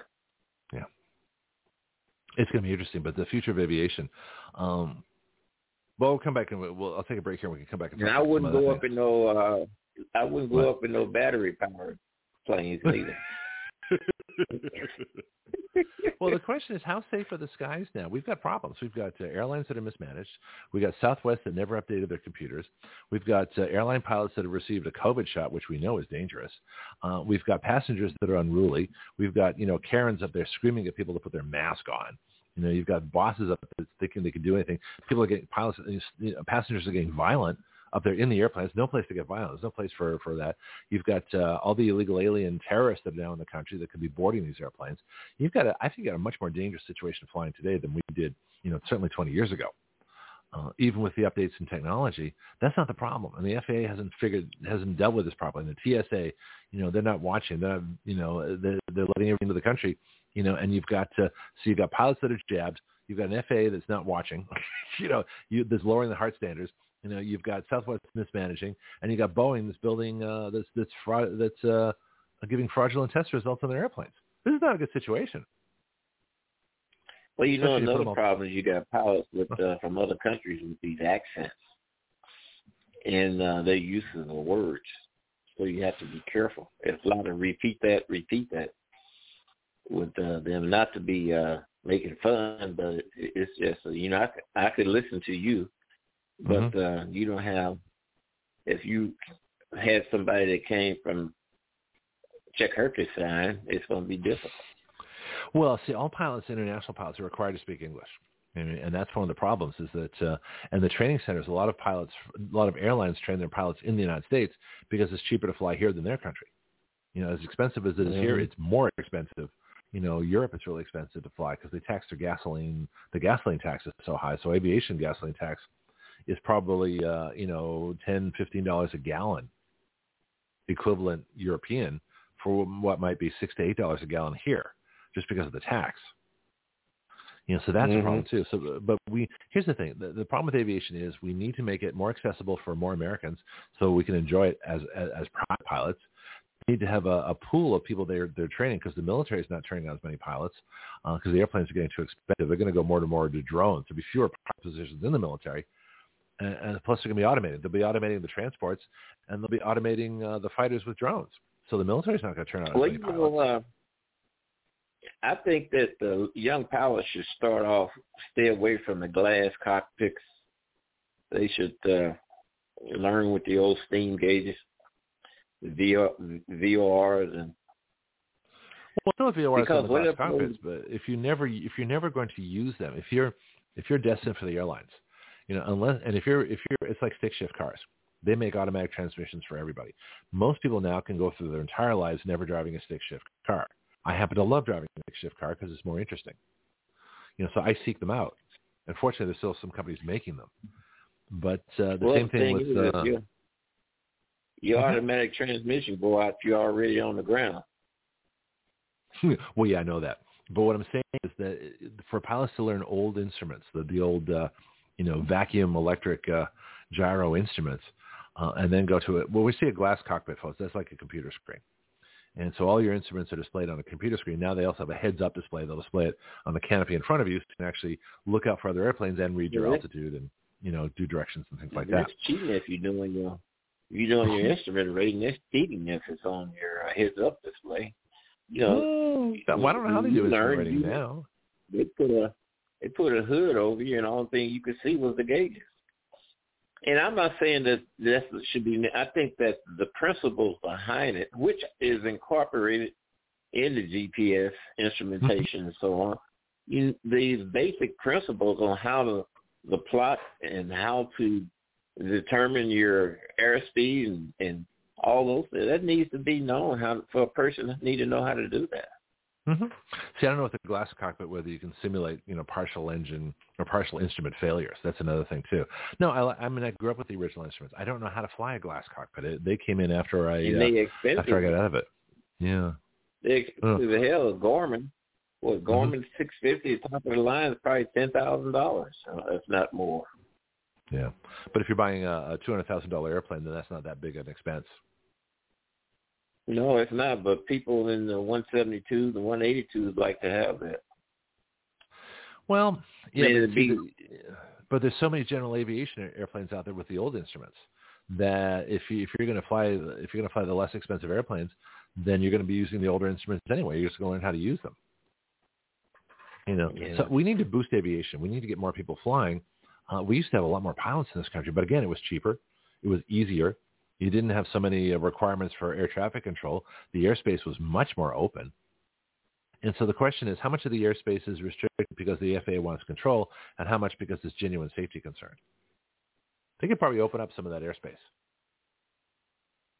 Well, you can see that with drones, the licensing. Anytime that drone leaves the ground, you're in FAA control. Yeah. And uh, the requirements that they're putting on those, collision avoidance lights that you can see up to, I think, um, two miles, I believe it is. Mm-hmm. Your restrictions on your height. You shouldn't be flying over people. Yep. Then you got the you got the you, you got to have your insurance. You can't fly over highways. Okay. Well, I think we've covered the. I think we've covered the problems with aviation. And I think the ones that, the only ones I could probably emphasize more. And I think I talked about the Boeing problem earlier that they they they basically they're going for the wrong airplane. You know, they're trying to create a, a bigger airplane out of, out of a smaller one rather than take a mid-sized airplane that already exists and modify that. So this screw ups all the aviation industry. Let me take a break now. I'm going to play an interview I played Friday where I goofed. I uploaded the wrong one with the commercials. And I want to play this one because I want to get a recording of it. And I want to send it to uh, Carrie Lightfoot, uh, who was the person I had last week. Fridays, Friday, our Friday audience isn't as big. People are already going for the weekend, so I don't think I'll be uh, um, causing a real grief here by repeating an interview. Uh, but I also want to send that to her, and also want to play one, have one on the record that doesn't have all the commercials in it. So this will be the one that I'll be sharing uh, from this particular person. So let me break, play a couple things here. And anybody has questions, you know, if we talk more about this, we'll have a little bit of time. Actually, we won't have a little time. We can do it another day. Um, but after that, we've got um, Diane Warner coming in with election integrity at the top of uh, the next hour. So I'm going to play some stuff here. And let's see, 8:10 in the morning, and be back in a little bit. This is Greg Penglis for Strike Force, your source for pure energy. Strike Force is a concentrated energy drink that turns a half liter of your favorite beverage into an energy drink. You make your energy drink yourself. Action Radio is an affiliate of Strike Force, so our listeners get a 20% discount. All you do is add our code WYL to the discount code window at checkout. WYL comes from our website, Write Your Laws. So you can get your energy drink, a 20% discount, and help Action Radio change the relationship of we the people to our government. Not bad. Strikeforce is at strikeforceenergy.com. That's strikeforceenergy.com. Start your engines.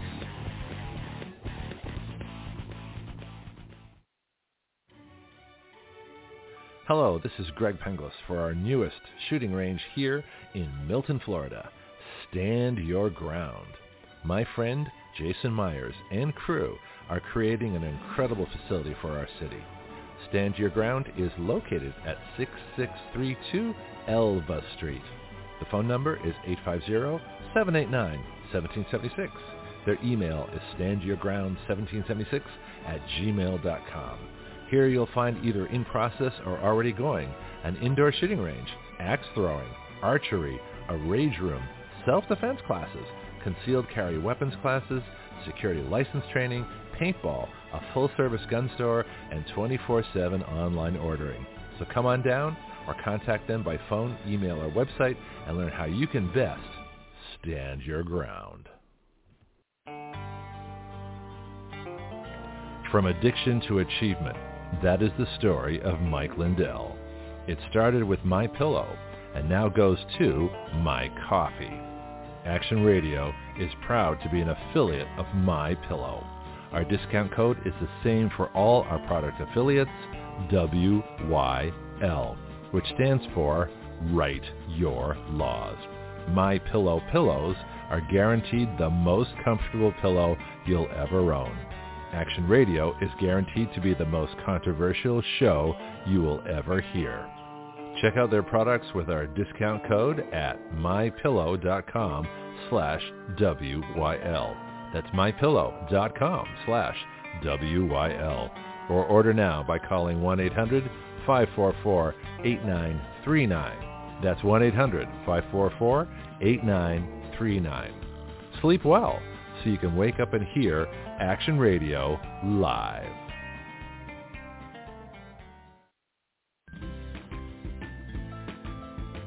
Do you know your way around healthcare, insurance, pharmacies, surgery, alternative treatments and choices? I don't. Which is why I'm so glad I met Priscilla Romans, had her on Action Radio, and learned about health patient advocacy. She is the founder of Graith Care. And now as an affiliate of Graith Care, we are proud to offer through our discount code, WYL, which stands for Write Your Laws, a 10% discount. Graith Care saves you both time and money. They provide medical advocacy, consultation, advice, and recommendations nationwide. Their website is graithcare.com. That's G-R-A-I-T-H care.com. You can email them at graithcare.adm at gmail.com or call them at 469-864-7149. That's 469-864-7149. Graith Care, better health through better knowledge and advocacy.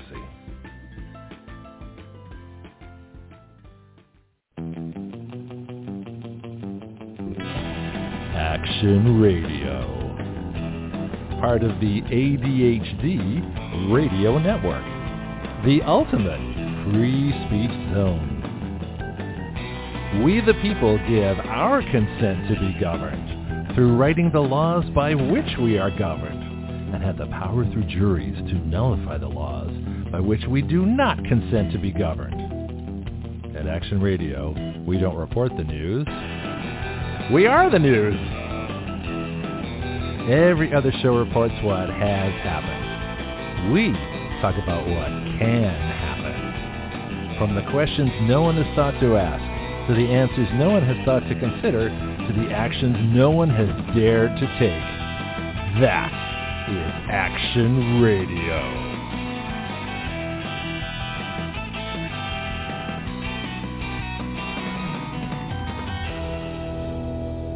So during the break, I was kind of fussing around with, uh, excuse me, uh, some stuff. Um, the uh, yesterday after the show was really interesting. I had uh, an opportunity from from my secret agent uh, to to do another show, uh, a place called Dark Outpost. And so that was uh, with David and Penny, uh, were the, the, the, the co-hosts of the show. And I just got the uh, the th- the uh, thing for it. So it's on Rumble, so I'm gonna look it up after. I tried to do it. I don't know if if the uh, the signal got a little fuzzy during one of my commercials, but I was trying to get it so I could uh, upload it. But I'll do it after the show. It's probably better anyway. Um, so the other thing I have here is we I did an interview several years ago on WEBY and, you know, we, we like to talk guns here on Friday. In fact, I'm hoping to get this person back either with Shirley or on her own at a different time. But this is an interview with Carrie Lightfoot, who does the uh, the well-armed woman. That's her thing. She's one of the first uh, of of the, the the women entrepreneur, you know, gun folks uh, to have her own business. Uh, I, don't, you know, she, it's, it's a pretty cool thing that she was doing. And so she makes all kinds of recommendations for holsters and guns, and she teaches. And uh, like a lot of people, got into this you know, because of a, a violent domestic situation uh, that uh, the Shirley Watchell, our, our uh, host on Friday, actually talks about from DC Project. You know, and so uh, it's it's interesting this this goes, but there's a lot of women in guns, which is great. Um, a lot of other folks in guns. I was watching uh, Colion Noir last night doing a report, you know, and uh, who's the other person that's uh, Maj that does Black Guns Matter? I forgot what Colleen group is, but there's a lot of, uh, you know, there's a much much increased um, gun ownership in, in, in black Americans. And, and so different people are, are you know, buying guns, but uh, especially women in, in terms of lobbying and supporting the, the, the, the right to keep and bear arms. It's one thing if, you know, the good old boy walks in and says, damn, I want to have my gun and you ain't going to take it away from me. All right. And that's one thing. But if a woman says, look, I was assaulted, I was, you know, uh, all kinds of other nasty things happened and uh, I need a gun to defend myself, I'm being stalked, I'm whatever, it's a different impact. It just is. Anyway, so I moved last Friday, and I played the interview with. Uh, I uploaded the wrong one and played the one with the commercials. So now I'm playing the one without the commercials, and this is the one that I want to send to Carrie, and the one that I'll be keeping for uh, uh, for sending out in different places. Anyway, uh, so it'll take most of the rest of the hour, and so then we'll have uh, Diane uh, Warner right after that with the election integrity report. So I'm going to play it now. Uh, this is from November 16th of 2017. This is a while ago, but uh, things, some things have changed and some things have not changed. So uh, Shirley should be back Friday. We'll hear her report too. I'm going to send this this uh, interview to her as well. I don't know if Carrie Lightfoot's in the DC project, but she certainly should be. Anyway, let me just play it, and we'll be back at the top of the hour with Diane Warner and the election integrity report.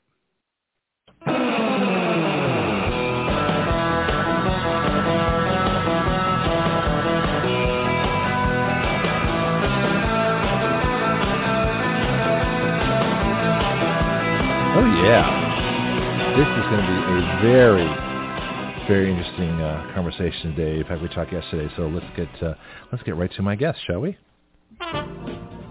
She is an NRA firearms instructor and an in-home personal protection instructor. She spent years developing small business and a social enterprise nonprofit. And in 2012, she founded the Well Armed Woman. I want you to welcome my guest, Ms. Carrie Lightfoot.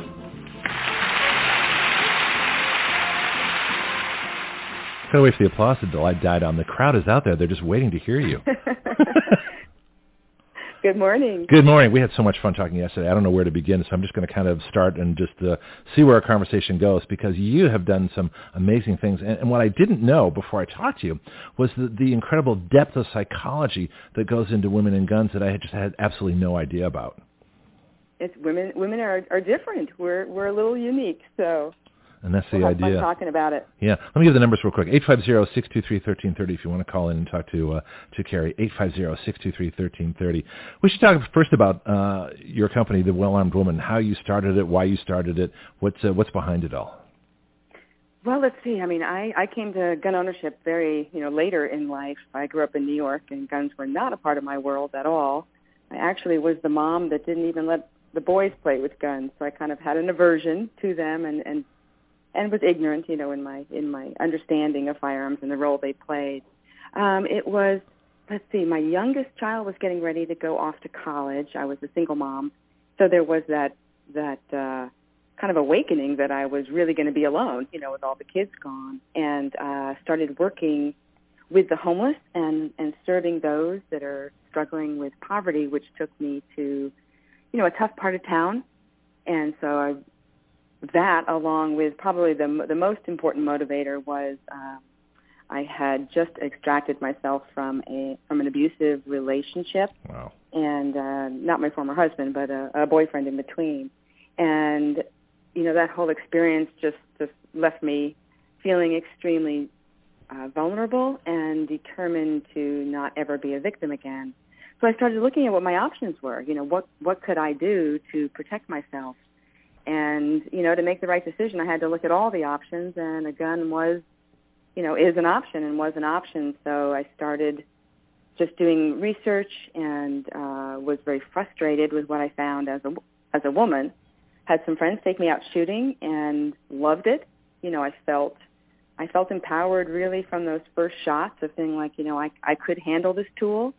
And I also went through that soul searching of could I actually use it if I had to and uh made that determination for myself that yes I could if it were were me or a loved one or a creep it was we were going to be the ones that survived. So you know, in that in that research and trying to figure out, okay, how do I incorporate a firearm into my world, onto my body, you know, into my everyday life, there were no resources for women. You know, the, the, the firearms industry has always been a very male-driven industry and and has done a great job meeting the needs of men, but there there just weren't the resources for women that spoke to me respectfully or answered my, the questions that I had or the concerns that I had as a woman. And uh, so I was frustrated, and I felt, you know what, I can't be the only the only woman out here that's that's frustrated. So decided, hey, if no one's doing it, then I'll do it. So I launched the Well Armed Woman in 2012, January of 2012, and boy, uh, there was just such a phenomenal response to it, not only from women but but also from the the, the firearms community, and uh, it just kind of took off from there. In uh, 2013, I launched our, our nonprofit, which is the Well Armed Women Shooting Chapters, and that is an organization that provides a, a comfortable, welcoming environment for women all over the country.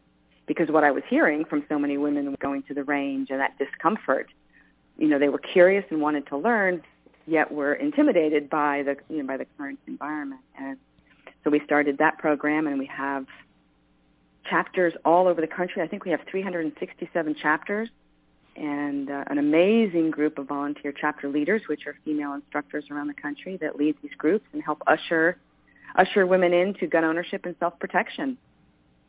Wow, there's so many things that uh, that I want to talk about because, and we talked about this yesterday. The more women gun owners, the more women gun voters. So I think uh, a lot of the success of the Second Amendment really depends on women becoming more involved, becoming more empowered, and uh, and taking part uh, in in this not only the the self protection but also the the political activism as well.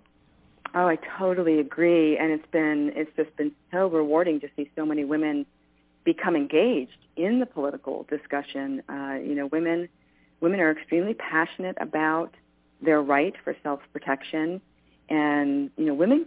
Not that men don't, but women get things done. You know, if you if, when you when you uh, lock a woman in on a mission, you know, she she is tireless. You know, and she will get the job done and help get the word out. And you know, I, I've said it before that if mom's shooting, the whole family's shooting. And so it just engages the whole family and you know just just you know it, it's kind of funny but there is some truth in the fact that women do kind of manage the purse strings You know, they're they're very involved in all of those major, you know, purchasing decisions and everything. And so once mom is engaged, the industry benefits, and uh, so do we as Second Amendment supporters because we're we're getting involved and speaking out and and demanding demanding a voice.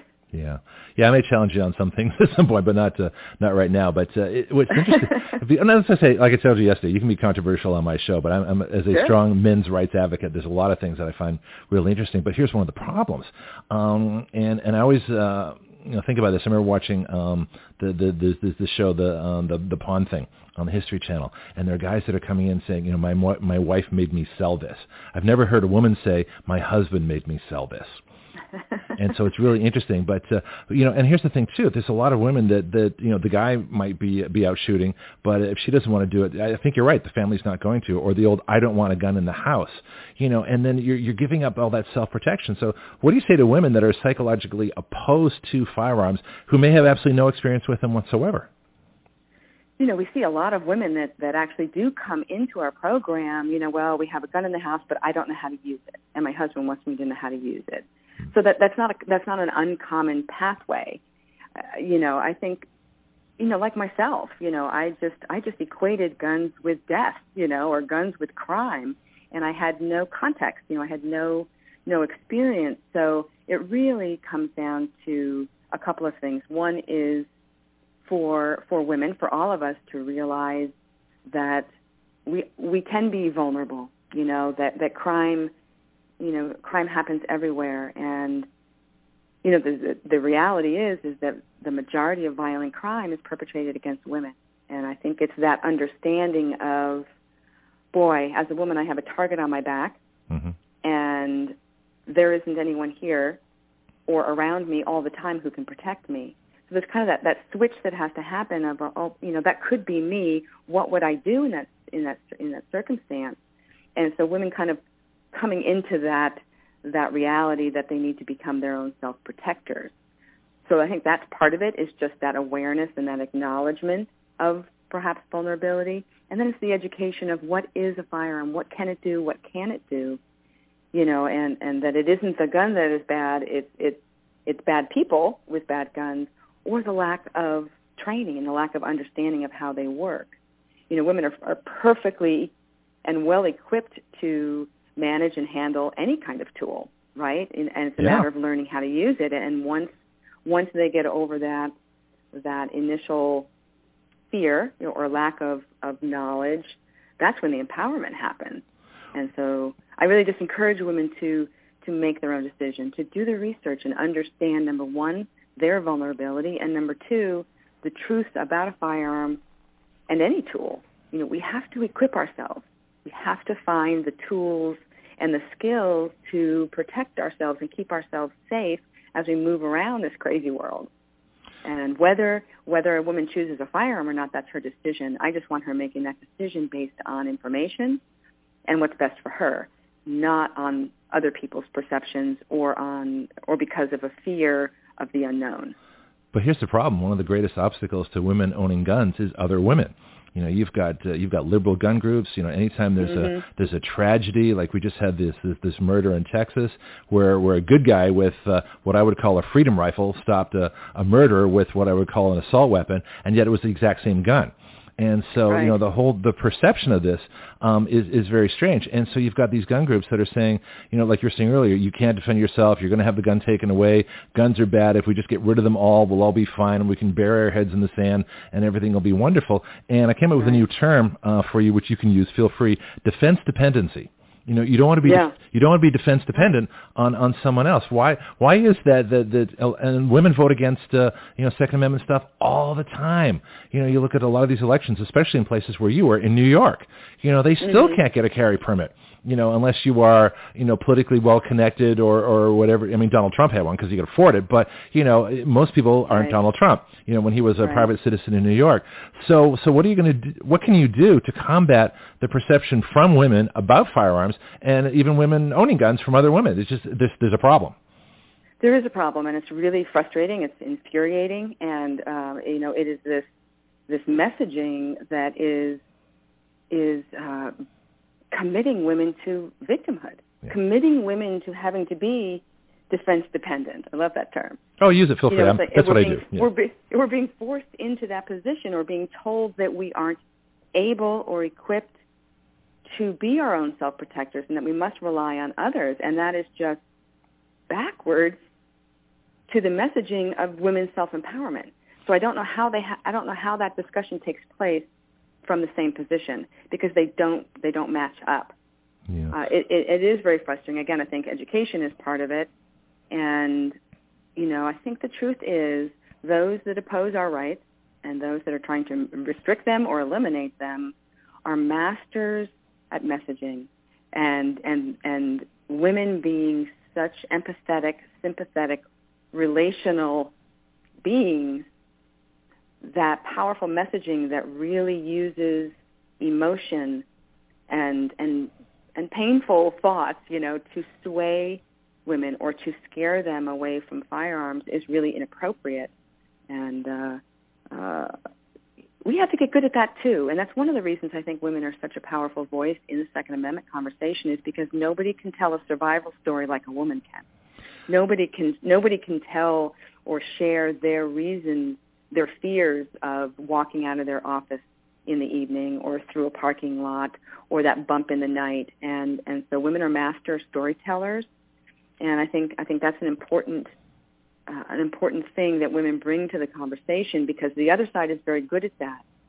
And for the most part when when second amendment advocates are defending our rights there's usually a lot of statistics and numbers thrown out which are important and really valuable and and uh, important to the conversation, but they're not quite as moving as using, you know, a, a shooting at a school or something like that. Yeah. Do you know what I'm saying? I know exactly what you're saying. In fact, I sent you yeah. uh, a way that uh, women can sort of defeat the the thousand foot, uh, you know, uh, gun free zone around schools. And if a guy comes out and says, "Well, you know, this is my right. I want to be able to protect myself," that doesn't have as much weight, uh, for better or for worse, these days than like if a woman said, "I want to be able to protect, protect my kids. I want to take them to and from school. Why are they vulnerable right. a thousand feet from a school?" It's the same argument, but from a totally different perspective, and one is going to be emotionally much more effective. Yeah. Yeah. And, and who wants to be on the other side of that woman saying, "No, I'm sorry.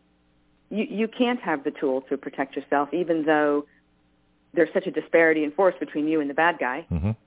You know, nobody wants to be in that position. No politician, you know, no no anchor person wants to be that person that that's telling that woman, "Oh, I'm sorry.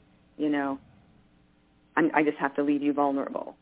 Yeah, and that's Which why. Is, and and the fact that it's, that there are women who are kind of uh, espousing women's equality and that, that women have the right to be equal on every platform, in every arena, political, right, uh, workforce, our bodies. Women, you know, we, we, we need to be empowered to have the right over making those decisions about what we do with our bodies. But yet somehow on this topic, we're too weak. You know, we're not prepared we're going to get hurt. We're going to hurt ourselves. How patronizing is that? Yeah. You're, you know, you, oh, you little lady, you're going to hurt yourself. You know, you're you're a little too emotional to handle that firearm. I mean, it, it, it's uh, it's really frustrating. We're either equal or not, one or the other. Yeah. It can't be everything but self-defense. Well, that's what I want to talk about too. I, we we sort of talked about this yesterday that uh, gun control is sexist. I it just is.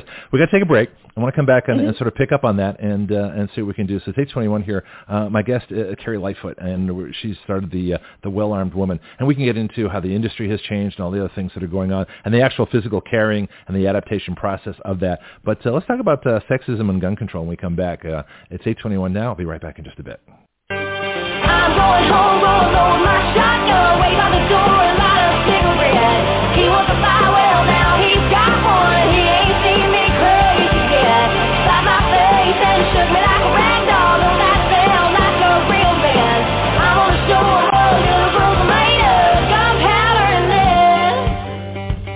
Of course, as always, the the uh, world's greatest producer, A Dog, with the appropriate music to uh, to bring us into our segment here. That's A-Dog with, uh, with our, our selection. So my guest is, is Carrie Lightfoot, and we're talking about the well-armed woman. And so let's let's get to a little conversation we started before. Gun control is sexist. you know, we're the feminists. You know, if you can be, uh, get, you know, be empowered and have equal, you know, pay at work and all the other things that we're, we're fought for, which were, you know, which is a good thing. I, I'm a firm believer in equality, but uh, there's no equality of firearms among the feminists. Yeah, it's interesting.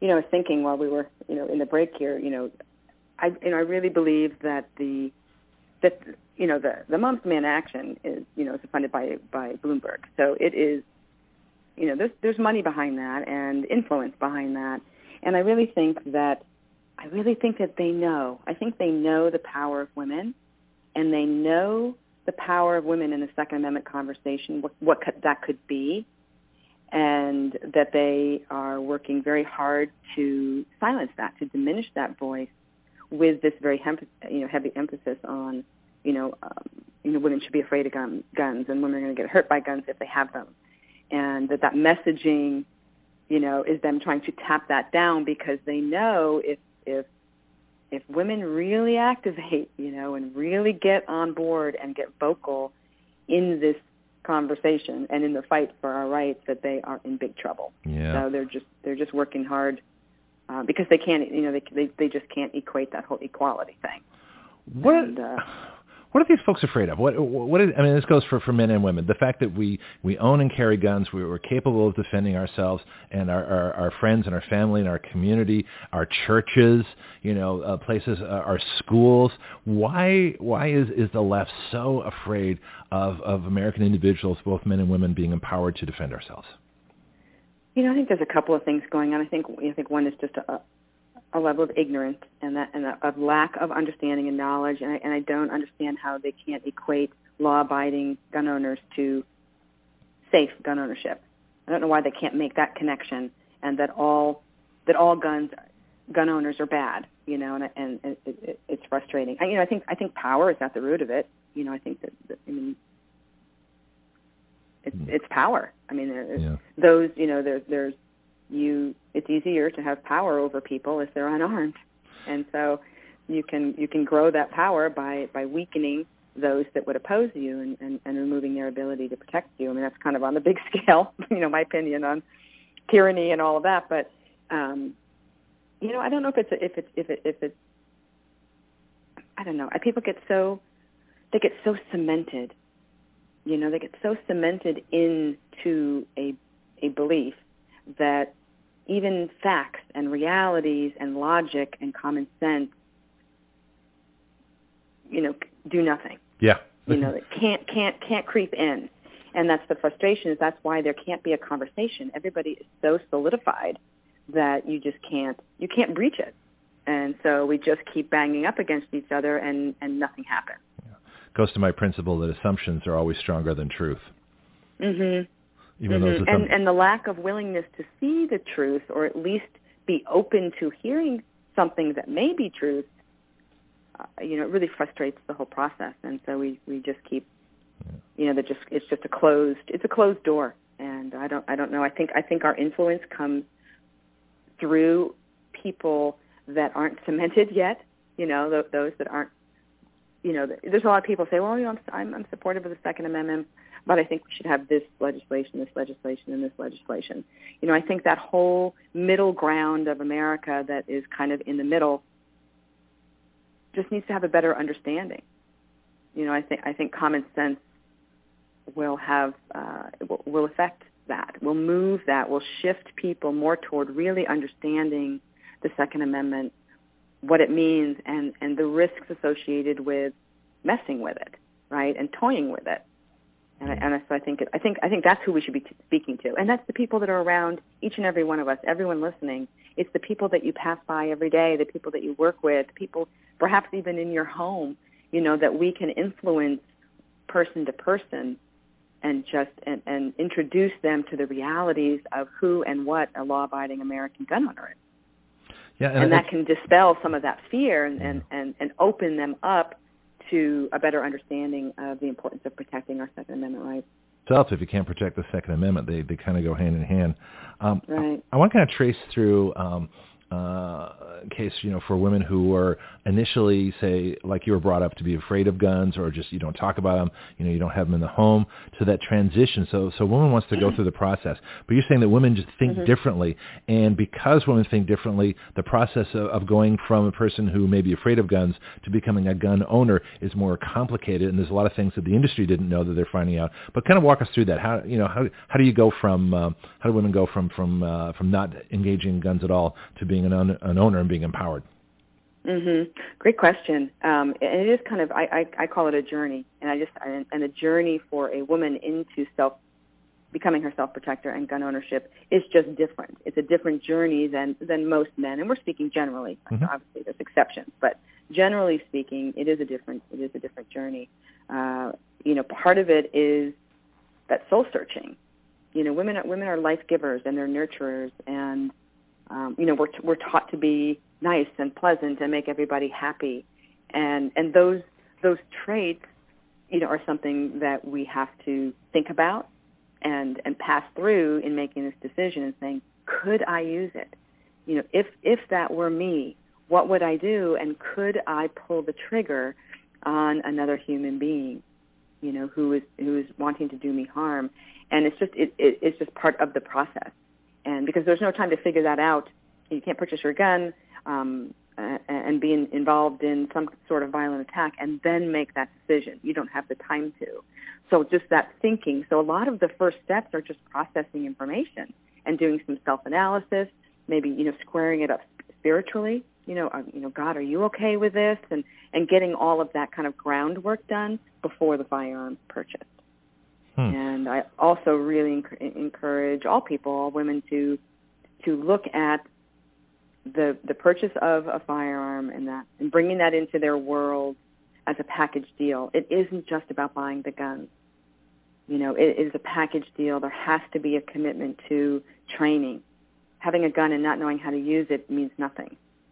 You know, and then and then you would be putting yourself or others at risk because of your your lack of, uh, of of training and ability to handle that firearm safely. And so there has to be that commitment to I will train with this gun and I will learn how to shoot it and be my best, you know, my own best self protector. There also has to be a commitment to understanding the laws. It's so complex. I just was in California last weekend, and oh my gosh, the poor people in California. Yeah, talk about that. Americans, what they go oh, through. Oh, they can't get permits. I they mean, can't get anything. It is. It is. Uh, it's pretty it's pretty crazy, you know, what what they have to go through and all of the steps. And the, you know, now there's the new ammo law that will go into, into effect in January, where they will do background checks every time they purchase ammo. So there's it's so cumbersome, but we have to understand wherever we are what the laws are.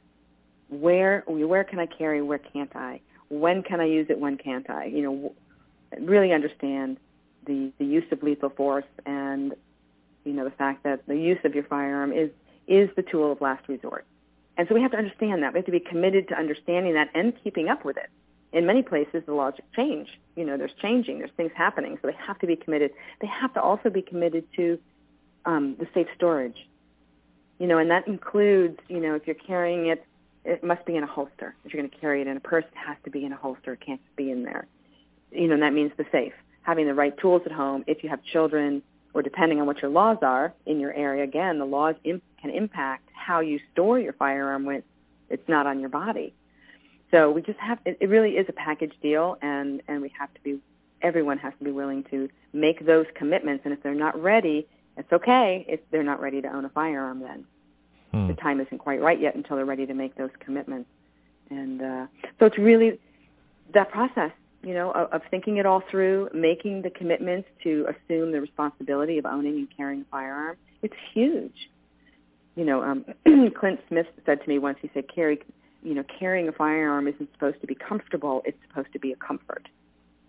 And those words have mm. always really resonated with me about, and, and to me what that meant, you know, what I heard and, and the light bulbs that w- went off in my head were that awesome responsibility that we assume when we carry or own that firearm. You know, and and in carrying it, it's like I want to know where it is, and I want to be reminded every moment of the responsibility that I'm carrying on my body. But that's our birthright as Americans is is to is to do this is to have the ability mm-hmm. to be in control of of our own self defense. That's the way the system was set up. In fact, there was a right. time when it was you know you were looked upon as as not doing your civic duty if you were not carrying a firearm, and mm-hmm. so that is now that was that was for men mostly. And I'm I'm glad this is changing. Um, but there there was a time you know when those things were, were going on, and the Second Amendment. I'm I'm a Second Amendment absolutist as far as the mm-hmm. the context of the right being owning and carrying. Now, the government right. has, has an absolute right to, well, actually powers, the, the power of the government to, to regulate the illegal use versus the legal use. You know, illegal right. use is being brandishing up to murder. Okay, so that's where the government has a, has a role. They have absolutely no role whatsoever. They cannot touch or infringe, and the fringe is the absolute outside edge. This is how I explain right. it um, on the right to own and carry. So you have the right to own and carry any firearm you want, um, anywhere you want, um, because that's that's the law. There might we can talk about a couple of exceptions like you know courtrooms and things like that. And I understand that, but generally yeah. the, the the presumption should be that you should be able to own and carry your firearm. But the, and that's that's your Second Amendment right. The use of it is not. You know, mm-hmm. so th- and that's where we get into legal and illegal uses. And if we can concentrate on the uses of firearms and concentrate on the person and on the behavior of the people, that's going to be a whole lot different than uh, what's going on now, concentrating on the gun and the technology and things like that. Um, right. Yeah, because that's where the responsibility lies. You know, yeah. you know, with us that that that that uh, utilize that right and take advantage of that God-given right is the responsibility that goes along with that. Yeah, and I think that's that's who that's who the American gun owner is. You know, and that's what's so frustrating is you know we're we're not criminals. We obey the law. You know, we obey those laws that you put in, and then don't mess with me. you know, don't mess with me yeah. and my right. And as soon as we start tinkering with it, I mean, uh, there's a lot of vulnerability. It creates a, a vulnerability, and so many people. You know, I do a lot of interviews and, and a lot of have a lot of different conversations with people, and there there's this disconnect with a constitutional right mm-hmm. and a privilege. You know, you know, like owning a car or driving a car, and there's always that equation. You know, but you know, trying to equate the owning of a car and the owning of a gun, and it's like you can't do that. One is a constitutionally protected right. Yeah, I would. And it's, it's a different conversation, and and those lines get blurred, and most of that's just really a, a lack of understanding of really what the Second Amendment provides, what what they all do, and the fact that this isn't these rights aren't something granted to us by the government. These are a right that's given to us by them. This is a right that is affirmed. You know that that that's the that's the role of the Constitution and the Bill of Rights is it affirms these rights and it cements them and it guarantees them. This isn't a right that the that the government has given us and has the has the authority or the ability to start to manipulate. Yeah, and I would argue a, a, little bit on the fact that I think the driver's license actually gets used against us. See, I would see the right to travel as every bit of the right um, to to self-defense, and that the government has no right to regulate either ones. Now, a right is something you exercise; it's not something you're given. So you don't you don't have, the right to travel doesn't mean that you get given a car any more than the Second Amendment means you get given a gun. You still have to go out and buy them, but the right you are free to exercise without government uh, infringement, and that's the difference. And so, we, I'd get rid of the driver's license too and replace it with something else like a certificate of competence or some other kind of thing, or just get rid of it entirely uh, and just go by the laws like we do everything else. But that's uh, we got a question here. Actually, we have Marshall on the line, so he wants to talk to you. So let's get Marshall on. Go ahead, Great. Marshall.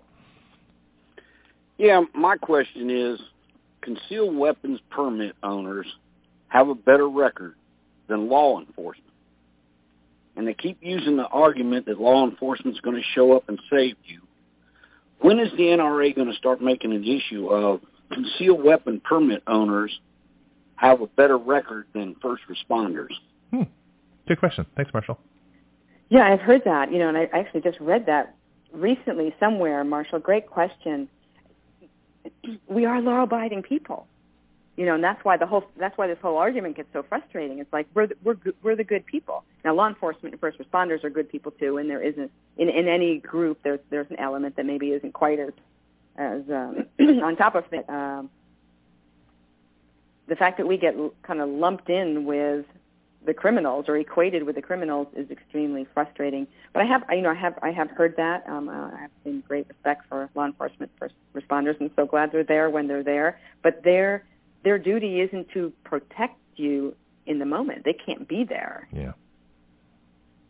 Yeah, and I always define that uh, you know our rights are not dependent on the actions of criminals. So because a criminal murdered people horribly does not mean that that means my rights get taken away. There, there's there's a there's, there's no connection between what a criminal mm-hmm. who breaks the law does and my rights as an individual as a law-abiding citizen. We're gonna take a break. Yeah. When we come back, I want to get into what's how the gun industry has has uh, has changed, how women have an influence on that, and what are good guns for women, and, uh, how do women make those decisions. Let's talk about that when we come back. Uh, 8:40 is the time. My guest is Carrie Lightfoot and we'll be right back.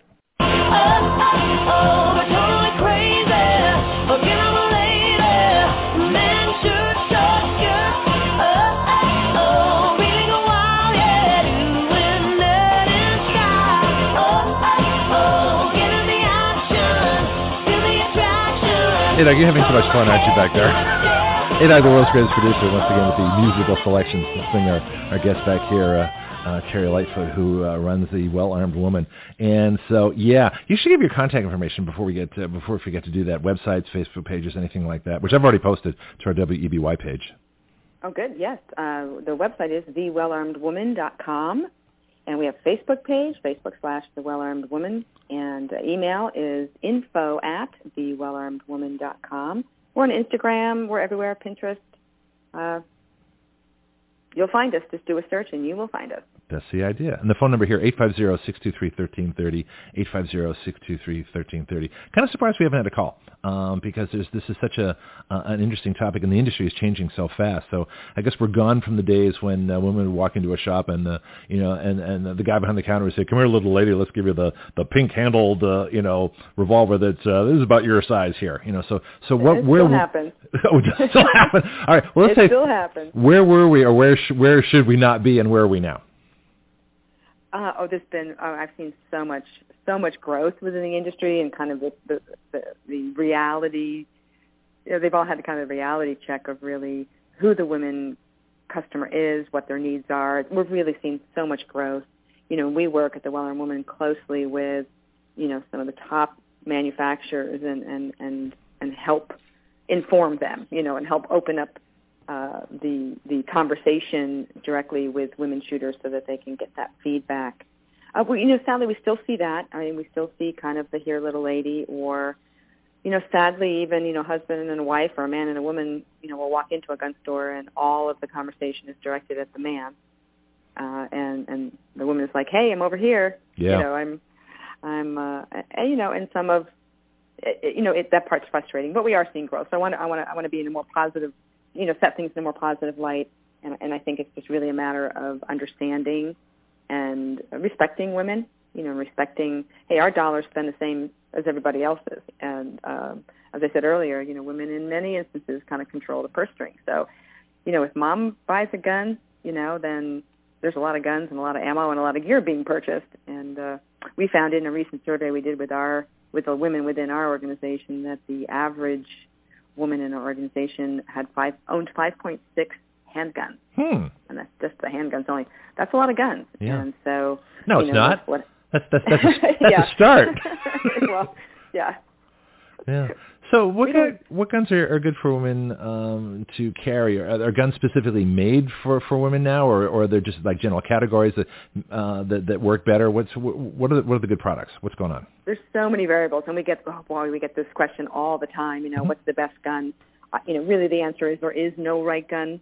Uh, there's so many different things to take into consideration for each human being. You know, hand strength, whatever. But typically, women's hands are smaller. So, you know, there are firearms that we find that uh, that women are kind of on a regular basis purchasing. You know, um, Mm-hmm. most likely for the same for the for, for some of the same reasons. You know, for the the uh, you know grip size and things like that. Um, you know, the the Smith and Wesson M&P Shield is always a, a very popular firearm with, with women. It's nine millimeter. We're also finding, I- you know, some research we did and an article I wrote on the top ten guns that women were purchasing, they all, almost all of them were nine millimeter, and there were no revolvers in the top ten, which I thought was really interesting as as women kind of grow in their knowledge and there's more resources for them to find out information. Um, you know, most are making the decision for a nine millimeter. Grip is usually one of the biggest challenges, right? Okay. yeah, that makes Uh, sense. So, you know, Springfields, Walthers, there's a the Ruger LC9S is a really popular firearm. The Sig Sauer P238, which is a 380, uh, one of the most popular uh, firearms. The Glock 43, uh, which is a, a single stack. So most of these are single stacks. So there's still this challenge out there about finding, the, uh, you know, finding a greater capacity in, in a smaller firearm that we can carry on body and that's that's kind of the ongoing challenge. More magazines, more right? mag- yeah, more magazines, yeah. Exactly.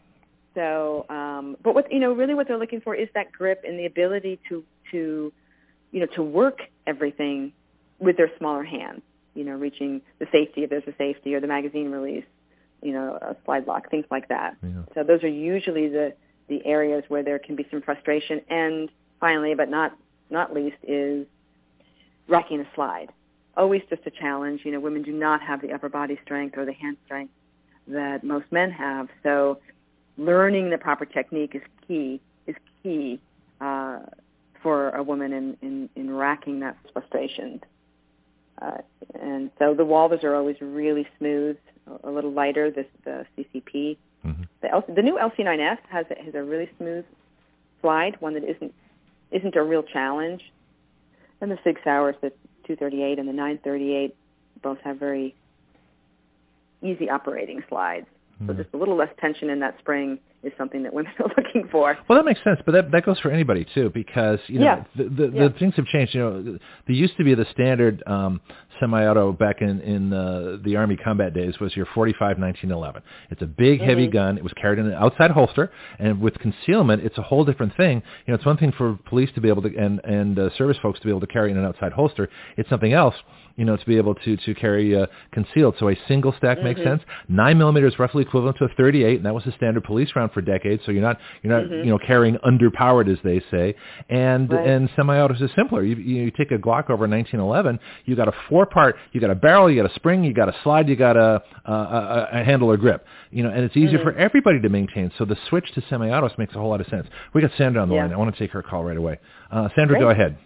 Hi, good morning. I just turned on a few minutes ago. I wish I'd heard, uh, you know, all of your show. I have my concealed carry.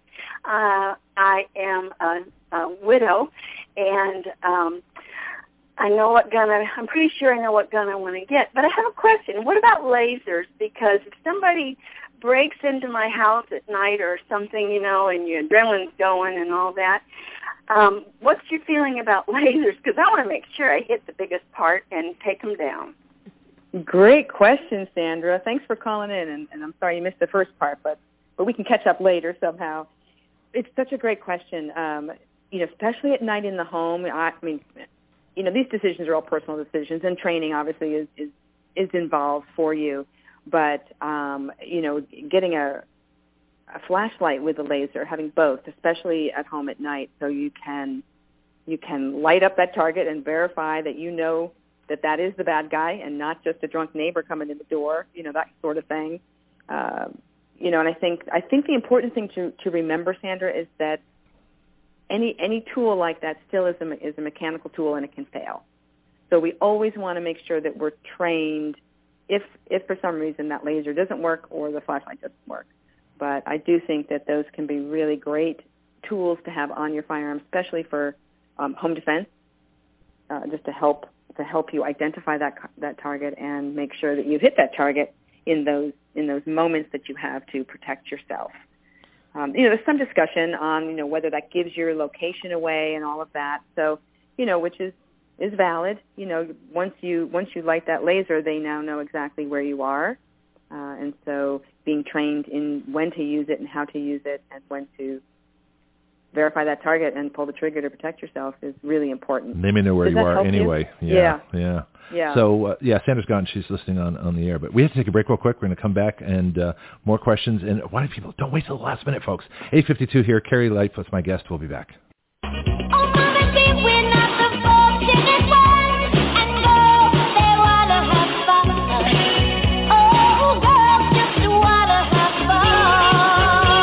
That's the thing about shooting. It's fun. Isn't that a great revelation? Thanks, Doc. Isn't that a great revelation for women when they go the first time to the range? Shooting a gun is really fun. Oh, they love it. They love it. The looks and the face, you know, oh, it's just an amazing sight to see to to see her go from you know, really nervous and fearful to that, oh my gosh, that was awesome look on her face. It's, we see it all the time. Yeah. And it can happen to anybody out there too. You just got to give it a try. Just try it. Take a woman to the shooting range. You know, let's uh, yes. help the cause out. Yeah. Um, one of the things that helped me uh, develop a lot of my skills uh, was competition. And are there women's competitions? Are women encouraged to compete? Uh, what's going on in that world? We only have a couple minutes left. Yeah, we actually we're really working on engaging women in competition and kind of breaking down the barriers that keep them from it. You know, there's a lot of intimidation. I'm not good enough, whatever. And we're seeing a lot of women. I mean, we have Julie Golob. Oh, we've got such amazing uh, women out there Mhm. as role models. Uh, it's a great way to train, and it's a great way to hone those skills under that pressure. And the shooting community, as you know, because you you do some competing, Mhm. it's so friendly. They're Yep. so welcoming, and they're there to help you. And so I encourage it. IDPA, any of the any of those shooting sports is just a great way to have a blast and and hone your skin, your skills. Yeah, because you're doing everything you can't do in the regular range. You're drawing, firing, cover, use, Right. you know, all the things. They try, especially IDPA tries to make the scenarios as realistic as possible. And if you do that and you see how it works, you realize limitations that you wouldn't see at the range. You're going to gain a tremendous amount of knowledge from uh, from competition That's right. as well. And the the stress of of a timer, you know, Mhm. just the stress of doing that, that gets all your adrenaline running, you know, and all of those, you know, things that happen to our bodies under stress is the same whether it's good stress or bad stress. So you get to, you get to feel like what does it feel like to be moving and shooting with, when my body is is under stress. yeah. Also, you have a, a, a new, if we can break some news here, a warrior woman workout. We do, yes, and hopefully that'll be out here in the next month. We're trying to get it out by Christmas, but this is a really it, this is new and it's never been done before, and it's a comprehensive workout program that focuses on developing the skills and the muscle memory it, for self-defense. Uh, you know, with or without a firearm, but but you know, uh, it just reinforces that. So we go through some scenarios together. We break that down. We start to we then teach the, some of the tactical ma- maneuvers, if you will, and then that leads into the whole workout program. So you're working out, you're taking care of your body, and you're also working and, and building that that muscle mem- memory to draw your firearm in self-defense or maneuver and around cover and concealment and or, or, or you know or to strike or block an attacker up close. I'm really excited about it. it really is, is kind of groundbreaking, and I think it's really going to be a great opportunity for women to again become the best self-protectors they can be and get in good shape too. Yeah, and we have to go in just a, just a few seconds here. But first, I want to thank you for coming on the show. We should do like maybe a Christmas show, or you know, or the next time there's a the shot show, whatever you know, specific products for for uh, for women or Sure. things like that. But it's been a pleasure to have you on here. Really appreciate it. Any any Oh, last the pleasure's closing? been all mine. Oh, good. Any contact information? One last thing. You just have a few seconds left. Uh, the wellarmedwoman.com. You can get everywhere from there, so just go to the website. Perfect. Thank you so much. Thank you, Greg. Thank Appreciate you, Greg. it. Take care now. You too. And uh, we're probably working together on some action radio stuff. We have some legislation things in the works and a bunch of other things going on as well. Carrie Lightfoot uh, of the Well Armed Woman. Again, you can find that. Uh, it's on my Facebook page. I posted her page, the Well Armed Woman uh, LLC. You'll find that. And uh, tomorrow's the Creek Show. And so we're going to talk about the powwow coming up this week.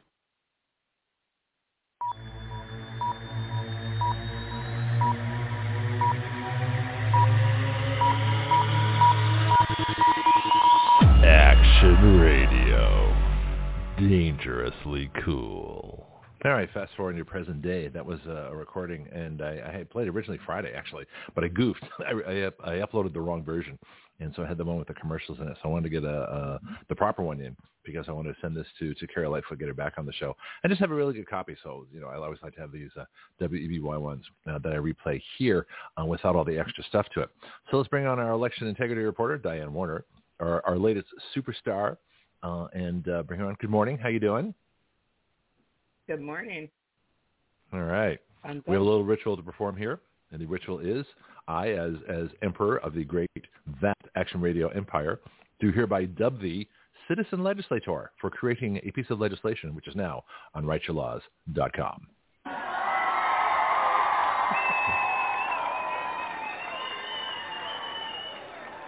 So it's official. You're in. Yeah. Yay! Yay! Yay! There well, we it go. was pretty exciting handing it. It was pretty exciting handing it to Rudman on Monday night. Well, let's tell that story. We, Dr. we got some time here. It's been, I'm sort of, a, I, I think I'm a victim of my own adrenaline.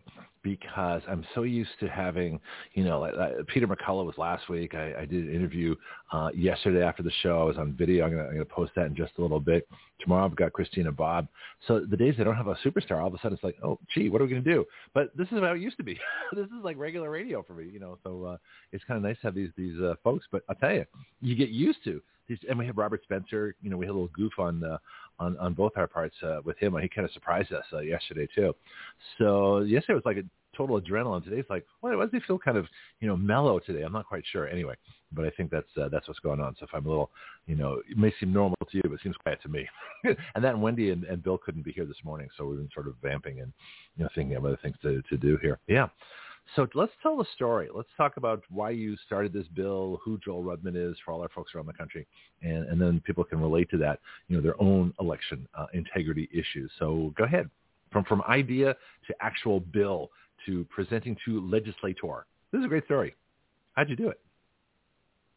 Oh, wow. When you start from the beginning.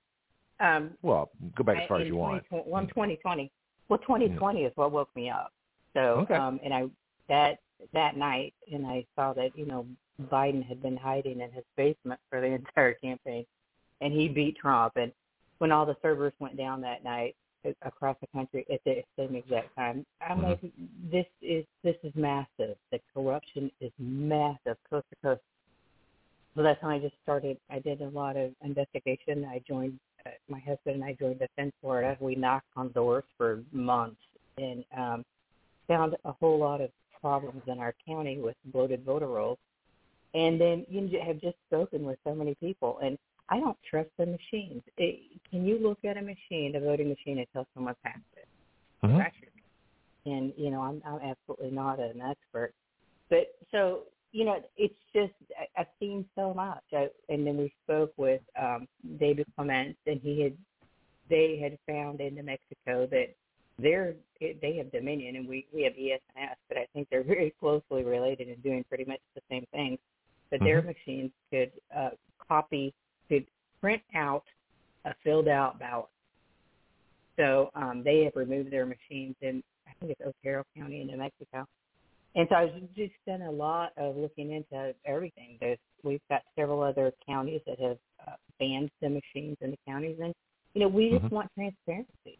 So that's what I really wanted to go about with my bill. I want to clean the voter rolls and I want transparency. So we, you and I helped create a bill for that. And you had an mm-hmm. excellent idea on just dumping all the voter rolls every year. So mm-hmm. that'll that'll clean them instantly.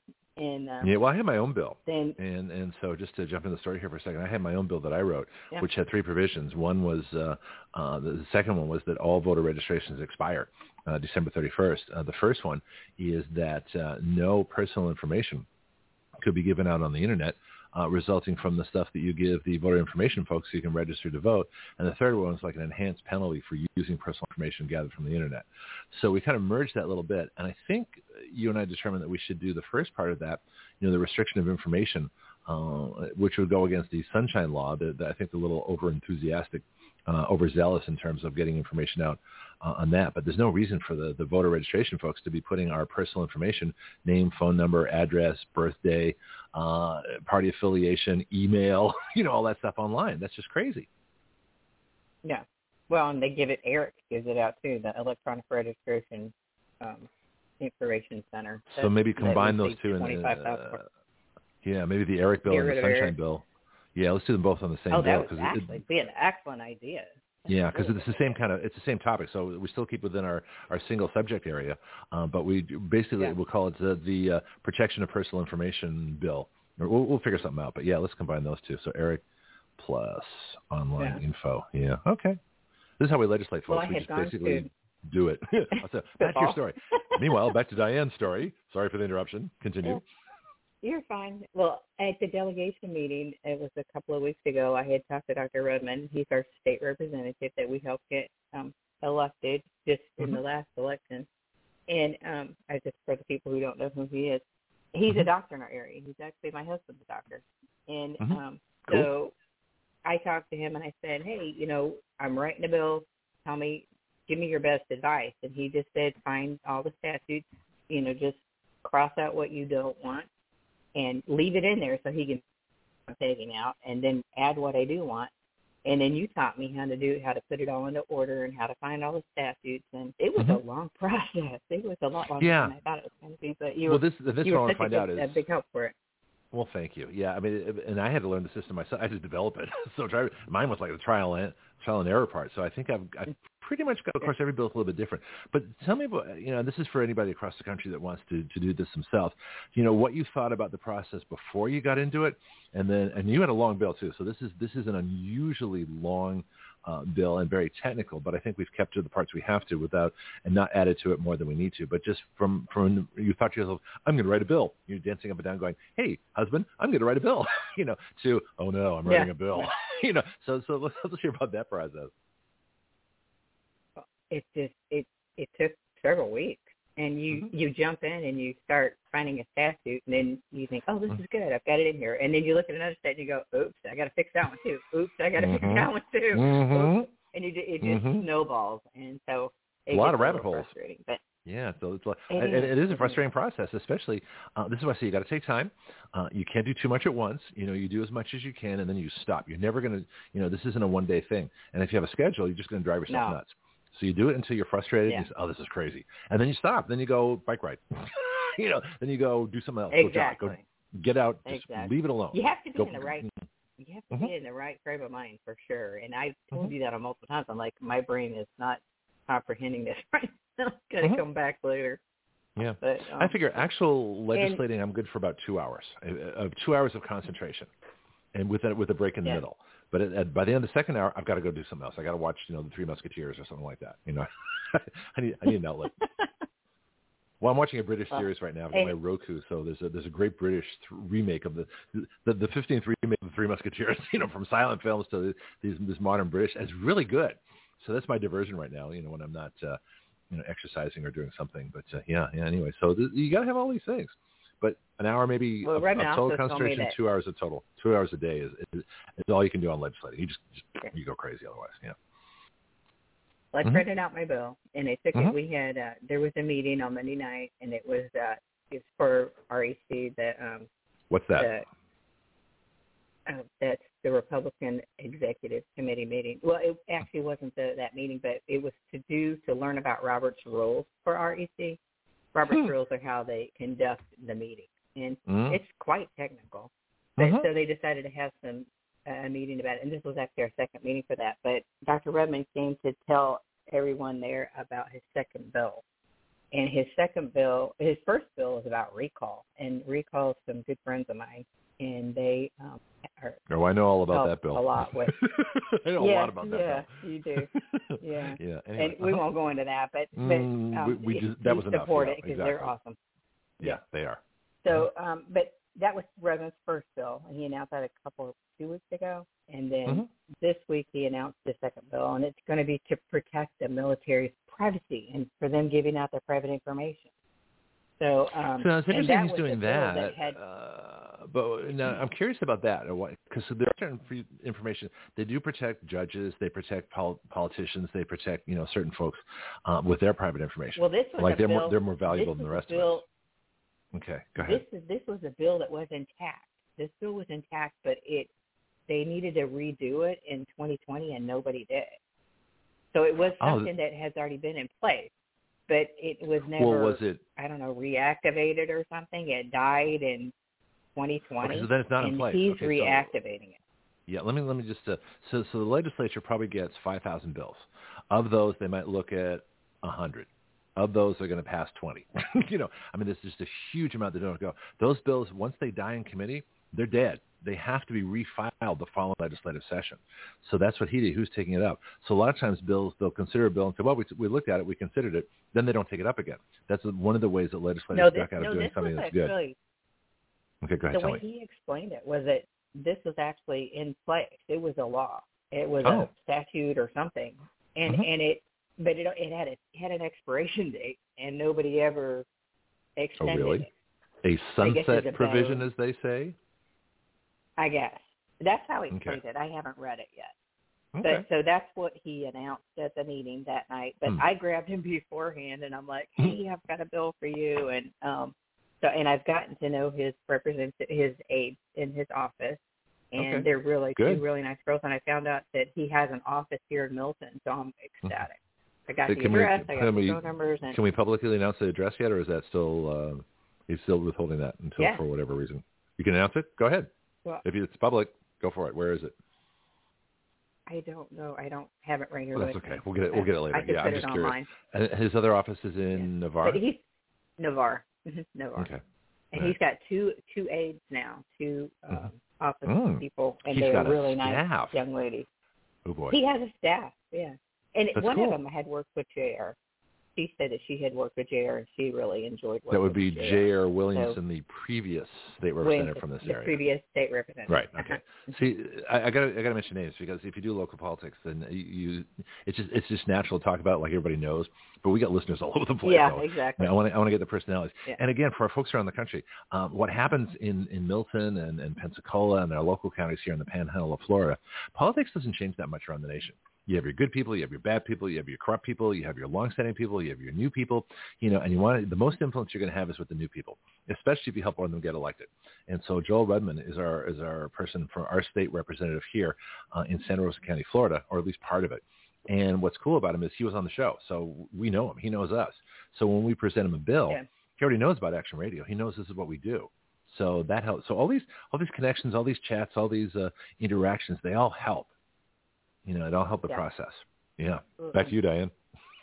I just like well, saying that. he said, I I um had also spoken with him about Eric and about um Define. he he told the advice that he told me was that Mhm. he said find out what states uh, are getting rid of the machines. Find out what states are getting rid of Eric. And he goes, and if I have this kind of ammunition, I can walk up into to Mhm. his, his other representatives and go, look what Louisiana's doing, or look what you know Louisiana. Mm-hmm. Yeah, that's is, called has gotten rid of model legislation. Yeah, it's called model legislation. Exactly. In other words, it's very easy. Well, like I said, I want to I want to make sure everybody else. I, I'm trying to catch everybody else up to speed here. But if you have a model, and I, I love model legislation. If we don't have to write a bill, I love it. In fact, we're going to have a whole section on our website Yeah. once I get to a webmaster um, that I trust to actually mess with our website. That we're going to have a section on Well, model sent him- legislation. Hmm? I gave him a, a huge report that I'd already printed up. I sent, it, I handed it to him, Oh, okay. and I emailed it to him. Tell me. But like the other coun- well, the other countries that don't use uh, machines are Germany, Canada, and France. So, um, and I wrote, I gave him the links for all of those. They only use paper ballots. They don't use, and I think uh, it's hand counting in most provinces in Canada. It's not all. France uses no machines. It said they only use paper ballots, and Germany only uses. Uh, they do hand count paper ballots. So I sent him all those links Yeah. and then also uh, the machines that recently voted to remove the machines were uh, Claiborne County, Arkansas, County, Georgia, and Otero County, New Mexico, and that's David Clements is Otero. Fulton's interesting. That's that's Atlanta, right? Fulton County, Georgia is Atlanta, isn't it? That well, it was the city takes over election control from Fulton County, so I think it was uh, the city in Fulton County. The But it's not So- Atlanta, because Atlanta is, one of the more don't know. controversial hotbeds of Democrat fraud, as are all big cities, quite honestly. Philadelphia, Atlanta, you know, all these different places. Uh, even even I cities like Phoenix, know. which is Republican, Let look is still fraud. Yeah. I'm looking it up. I think Atlanta's in Fulton County, so I'm, I'm curious. Did Atlanta get rid of their machine? I'd be very surprised if Atlanta got rid of them. It might be a city within Fulton County, or did Fulton County? Well, that's a good good question. Did Fulton County get rid of their? Uh, because Georgia's incredibly corrupt. The idea that Georgia's not a, you know, a deeply conservative state is is is insane. That doesn't make any sense. It says Georgia City takes over election control from Fulton County. Let me find it. So are they they must be a city have to look that within. Yeah, because they must be a city with. So Atlanta. So Fulton County extends beyond Atlanta, which is unusual because Atlanta's huge. Okay, it's the city of Milton, Georgia, voted unanimously to take responsibility for our municipal elections away from Fulton County, Georgia control. Milton? Did you say Milton, Georgia? Mil- Milton, Georgia. The city So you know- of you know we Milton, need- Georgia, voted You know what we need to do? Is it spelled the same way? M I L T O N? Yes. Okay, here's what we need to do. We need to contact them, and we need to be sister cities. with Milton, Georgia. Oh. We need to be. We need to That's be. a good idea. Thank you. We need to be sister cities in electoral in electoral uh, integrity. so come up with a really cheesy title, something kind of fun, and so yeah, I like that one. Sister cities in electoral integrity, or something like that, and propose it to whoever the groups are there, whatever their electoral groups, their activists, everybody. You know, uh, there's people like us out there. So let's let's do a let's do a, a joint thing. Maybe we can get all the Miltons around the country. Wouldn't that be funny? I don't know. Go with it. See what happens. Oh, that would be great. Make some calls. you know, do do your thing. Do what you do best. So do do that voodoo that you do so well. if I can sing Nice. Cole Porter badly. anyway, What? Uh, Uh, yeah. Uh-huh. Well, the other things that I put on the report was that um, they found a dual tabulation issue was in uh, found in ES&S machines in Volusia County, Florida. So I gave that him that link. Mhm. There was also uh, a New Jersey race that flipped after voting machine irregularities. I gave him that link. Mhm. And then in Decatur, Georgia, the Michelle Long Spears, when she lost her race, uh, her primary race, she's a Democrat, and she knew she'd voted in her own precinct, and she lost her race, and she just asked for the vote Wait. count in each precinct, and her precinct was zero, and she knew she and her husband had voted for herself, and so she actually forced a hand count, and she won her primary. So um, okay. So wait a minute. This is, the, the, hold on a second. As soon as you said the word Democrat, you got my interest. So wait a minute. So there's a Yep. Democrat Yep. that got vote frauded by the Democrat Party. Okay, now wait a minute. This is like the the Republicans getting rid of all the Well, patriots, a getting rid of all the primary. America First people.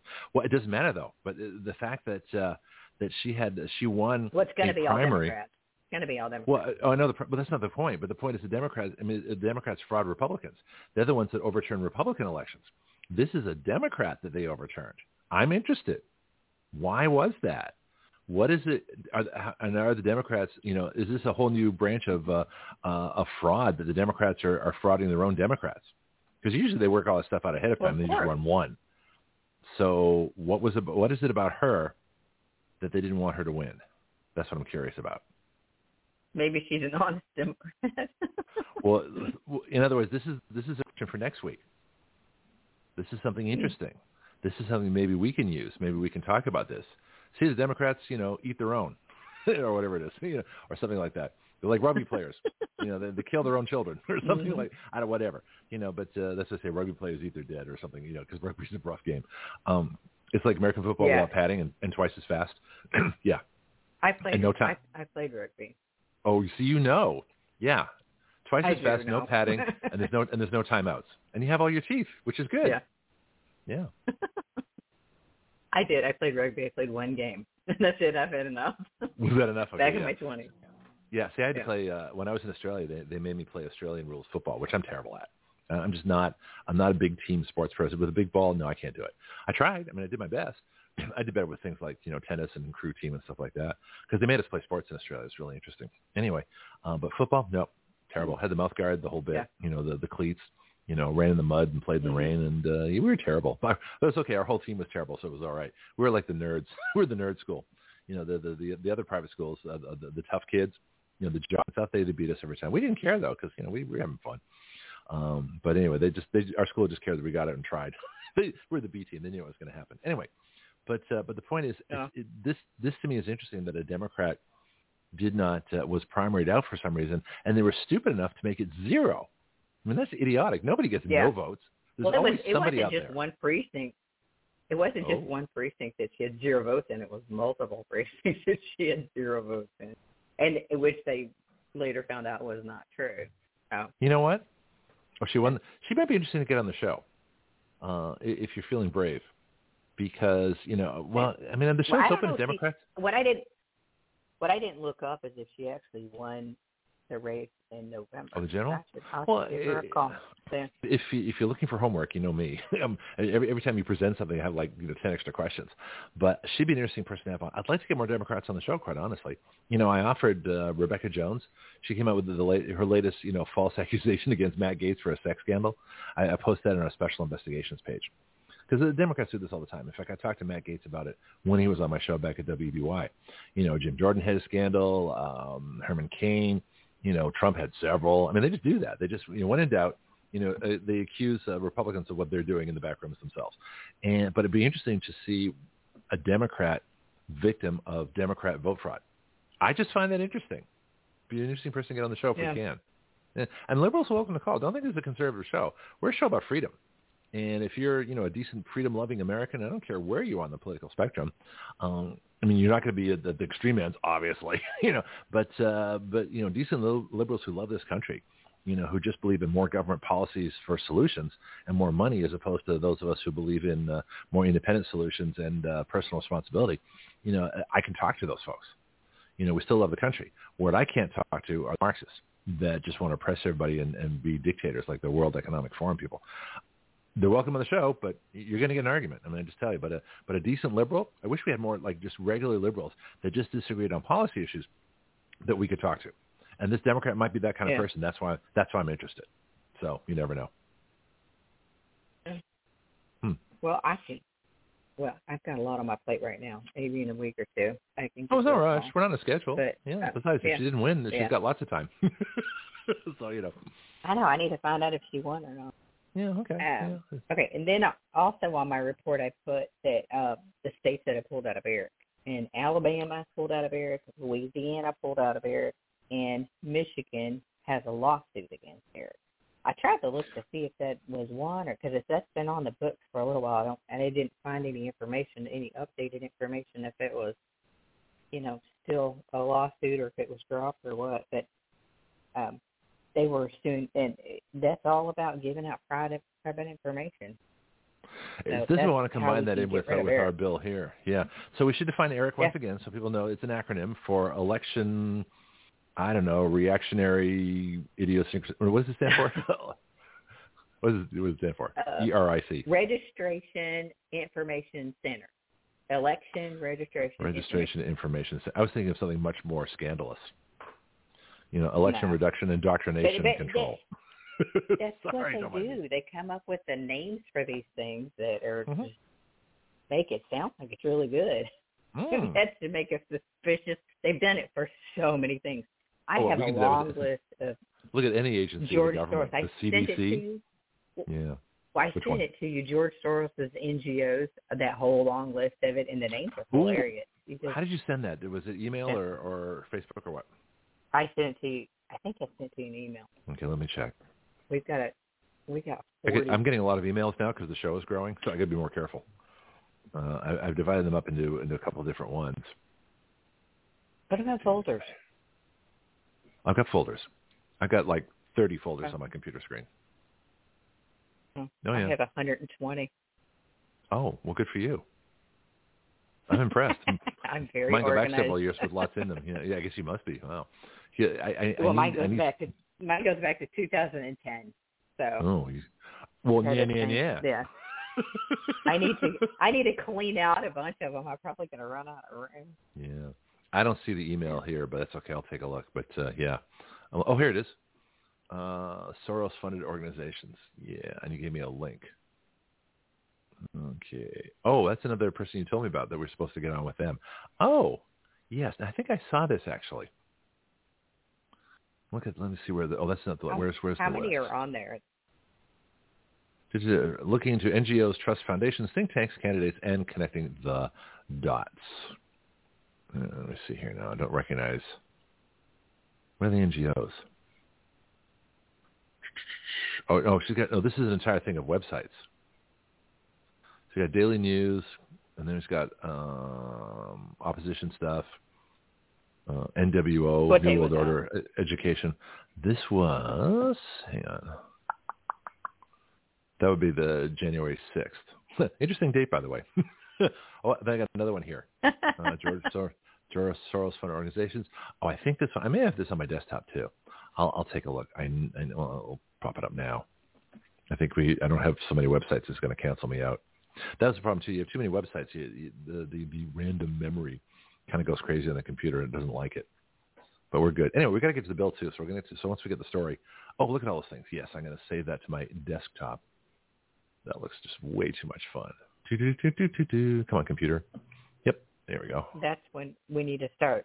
I I checked one thing that I was looking for also Uh-huh. when we started looking into the ballot printing was to see if that organization Evergreen was one of George Soros' funded Open Society Foundations. Uh-huh. anywhere involved in that. So that's another and. Evergreen. What's Evergreen? printing. That's our that's who prints our uh, postcards here in San Francisco. Evergreen Printing. Mm. So It's amazing how that name privately triggers me. contracted. Yeah, it's it's just it's, it's so much that's privately contracted. It's scary. it's an NGO. They they they have all of our private information, and they're responsible for sending out all the postcards. I- Are they re- Mhm. are they partly responsible for not getting the postcards to people, or I'm sure. no? And NGOs are non-governmental they this- organizations. Yeah, but it's, but they have the power of governments a lot of times, or they're chartered by governments. So governments use them to do things that governments can't do themselves. so they have all of our private information. Hmm, how about that? all our mailing information and and then they also offer this carrot to be able to to mail all this out cheaper for our Mhm. county so um but that name triggers me because i that is a a name that hillary clinton's used a lot so Evergreen? uh, Is that like her code name? Is that her Secret Service Secret code name? Service. that was her Really? yeah Not Harpy? I'm just kidding. but I, when I see that name, it really it it makes me want to look into them. Mm. Let's just put that way. I love your I suspicious told mind. Jeff, Yeah. It, yeah, um, the Jersey, what's his first name? The guy that did the Road Billy Road stuff. I asked I asked him um, to look into it as well. I haven't heard if he has or not because Hmm. he looked into Fiddler printing into Hmm. another one. Um, they we don't use them. Fiddler's in Florida, and Fiddler's the one that I told you about that. that um, they w- it was like a really hundred year old operation company that was bought out a few years ago, and their CEO, president, or whatever, she's a huge donator to hmm Action, Action Blue. So it'll be interesting to do, yeah. here's another idea for a bill, that uh, either somewhere on the voter information card or voter information pamphlet or on the website of all of our local, uh, what are they, SOEs, uh, something, uh, Secretary of, of Elections, or the elections offices, they should publish a list of every corporation that they contract with and what that corporation does. Yeah.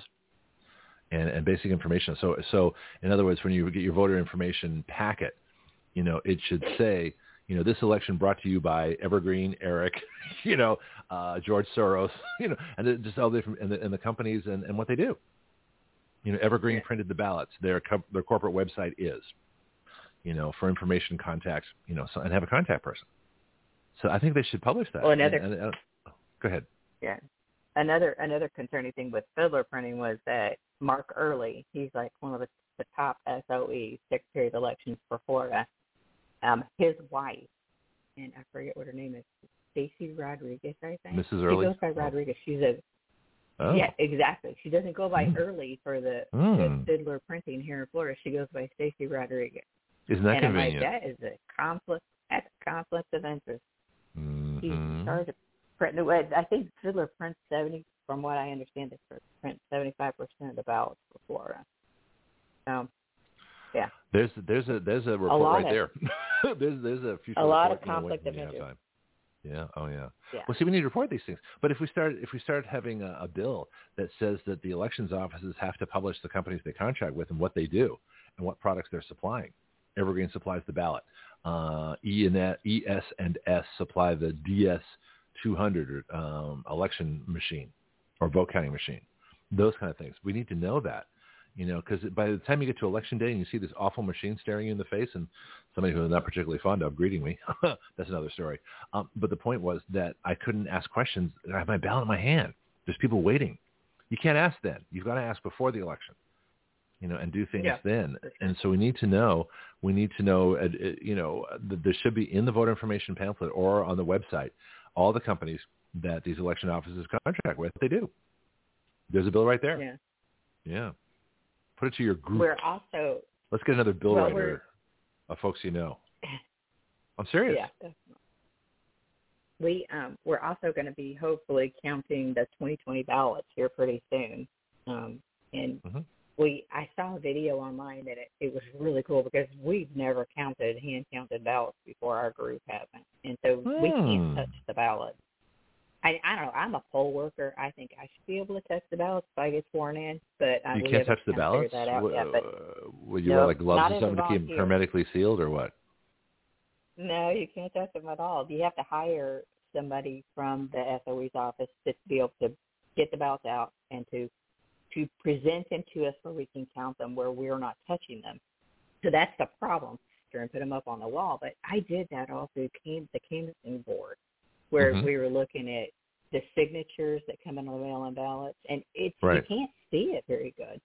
So there was a video that came out from on one of my websites, and it was really cool. They had taken um, it was a uh, almost like a clothesline, and then you have like a wheel on one end and a wheel on the other, and you just uh, make it a giant circle. It's like hard to explain.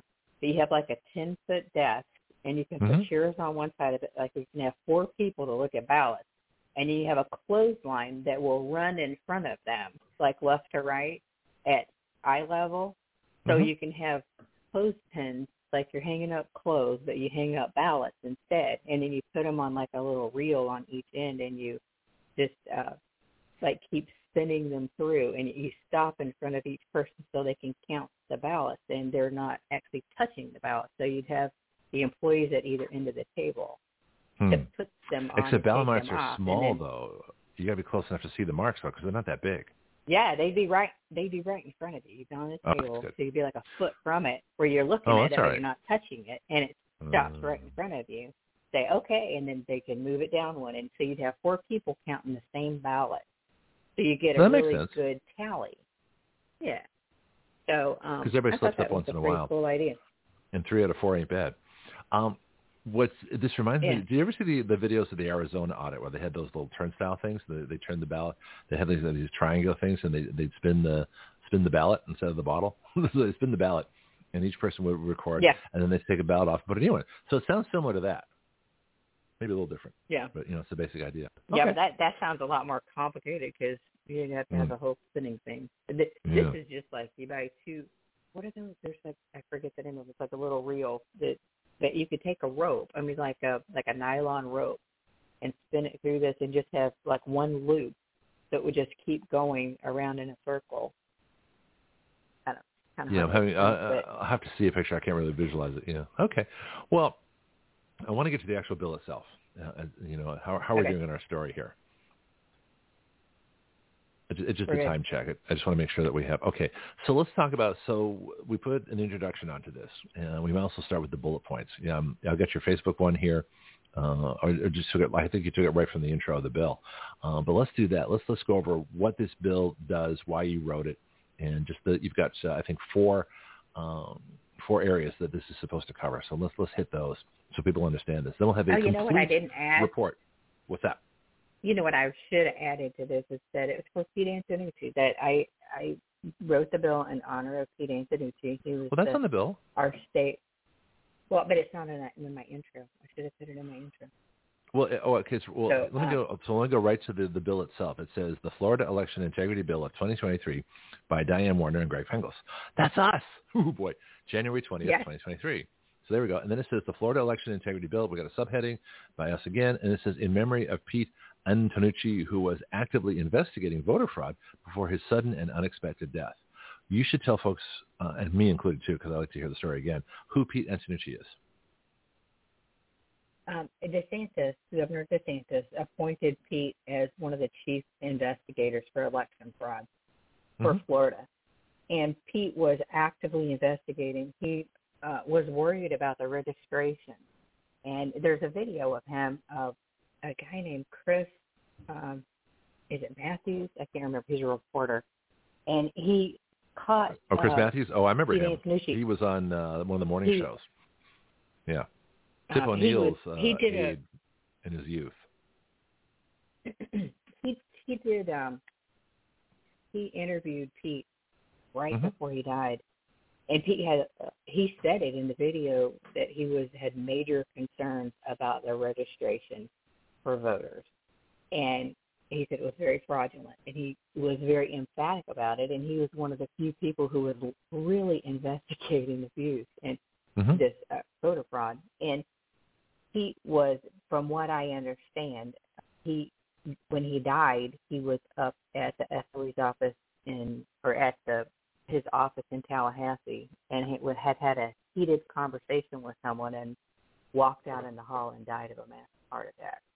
Wow. So um I know, and I'm like, it, it made me have real concerns for him that I don't know if he had a COVID shot. I don't know if well, he, that's what I was thinking. somebody what was really was trying to take him out because he's he's well, this year. You know, no, it's wait, it was last year. It was right. It was it was last year. It was right before. I've got the date somewhere. Um, Well, last year was 2022. That makes But- sense then. See, uh, what we know of COVID shots uh, and what I know from uh, from the doctor's reports on on oh I forgot his first name, Darmal. You know the the football player, the Buffalo Bills player, Harmon. But Hamlin, Harmon. Darwin Hamlin. Yeah. Hamlin. Uh, Yeah. that adrenaline, you know, a surge of adrenaline uh, is, is like a preemptive heart attack thing. So your heart has to be strong enough Yeah. to take that surge of adrenaline when you need that extra energy, the fight or flight thing. And so if you've had a heated argument, that would cause a rise in blood pressure and a surge of adrenaline. You and know, nobody's you had- doing it. what? We got a lot of cover up. There's not a lot of people. Let's cover up everywhere. On the Oh, autopsy. yeah. anybody? Well, we They're were not. speculating on uh, on on Diamond the other day too, of that Diamond. and silk. Well, her We did- her autopsy came out. I mean, her Oh. her cause of death came out, and I have that. I I got I saw it this morning, and it said they did not do an autopsy. That Oh. only somebody in Los Angeles. that makes me suspicious in itself. Right. That a doctor in Los Angeles did her cause of death and said it was because she had high blood pressure for her whole life or something. And I'm Well, like, lots of people have high blood pressure their whole life, but she was 53, 54 years old, She was young. And she was going around the country, and she was And- working 12 hours a day or 15 hours a day, whatever she was Well, doing. nobody. I don't think that they really said that they were vaccinated, but now you've got.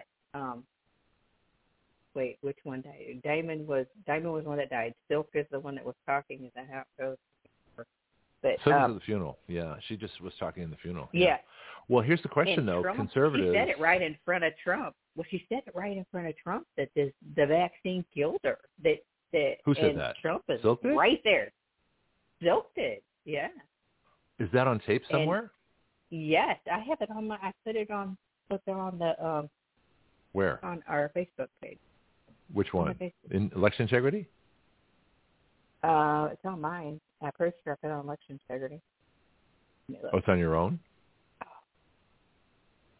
See, this is an undiscovered Uh, thing. Is conservatives who've had the vaccine, who took the shot, even though we all talked about, you know, we all said don't do it. But this is not a conservative or a liberal issue. This is a personal issue. People, you know, it depends on your level of fear and your level of investigation. If you investigated the jab and you investigated COVID, you would have no fear because you'd know what you were dealing with, uh, basically a flu bug, you know, with some enhancements, you know. But go ahead. What'd you find? I put it on my page. I, it's on. I haven't looked. I'm, I, I have it twice on my page because the second time I put Trump was Mhm. there. He now has no excuses for to keep pushing this shot. And, well, he doesn't yeah, push the shot though. He hasn't pushed the shot for Oh, months. In fact, when oh, he does, okay. Well, I need to talk, I need to find out Oh, about that he because has. hmm, He has. yeah. And See, he shouldn't, and he's taking it himself. That's the other problem. He does need to stop. Well, and and here's the thing too. This is this is kind of a this might even be an off the air discussion, but uh, I I do believe we're going to be associated with the Trump campaign. I do believe that some of our citizen legislation will make it into the Trump campaign, you know, before the end of this year. I also know Woohoo. that if yeah, well, I mean, I can't promise. I don't know. I mean, nothing's definite yet, but I'm just saying we got Christina Bobb on the show tomorrow. Trump's attorney. You don't get Yeah. much closer than that. Yeah. I've had Peter Navarro on the show, Yeah. and he agreed to come back. So we're already connected to the Trump campaign. But the question is, how do we approach COVID and the jab? Because I screamed against the Trump administration, you know, ever since February of uh, of 2020. I mean, I'm I'm well documented. If they go back, if uh, you know, Secret Service goes back and listens to all our shows, you know, whenever they do a search on when Trump comes up, they're going to hear me criticizing him because he was wrong. Everything he did once once they uh, they adopted the Obama um, pandemic playbook and let Dr. Fauci, Dr. Fascist, you know, kick Trump off the stage and have him be a sideline person when that little dictator took uh, uh, took charge and Trump let him. Ever since then, everything went downhill. As long as Trump was in charge, when he Well- banned travel from China, things were good. But the minute fascists, My theory. go ahead. my theory Mm-hmm. is that he took hydroxychloroquine. Oh, I know he did. Um, well, I don't know, but I'm sure he did. Made, but that's what he's calling his vaccination from Pfizer. It's hydroxychloroquine. Oh. He did not take the. So how do you get COVID twice? So how do you get COVID then? You just got COVID like people normally do. They get sick. Well, just like normal people do. Yeah. Everybody. I got COVID. So, I didn't have a vaccine. Yeah, I had COVID too because we, before we knew what it was. So we all actually we all had it. Exactly. You know, we all got it. You know, the question is, did well, we were all exposed to it. Uh, what is it that uh, Dr. McCullough, when he was on the show a week ago Wednesday, said that, uh, well, last week, he said that 94% of Americans have had COVID. Well, if 94% of Americans Yeah. have had COVID, that's that's beyond herd immunity. That's, That's almost the Herd immunity that's almost for sure. Yeah. yeah, yeah, it's way beyond herd immunity. is like seventy percent or sixty, whatever it is. But in other words, enough people have it so they're immune. The disease really can't make its way around society. So yeah, ninety-four percent of the people have already had COVID. Why would you even think about a vaccine? Why do we still have an emergency?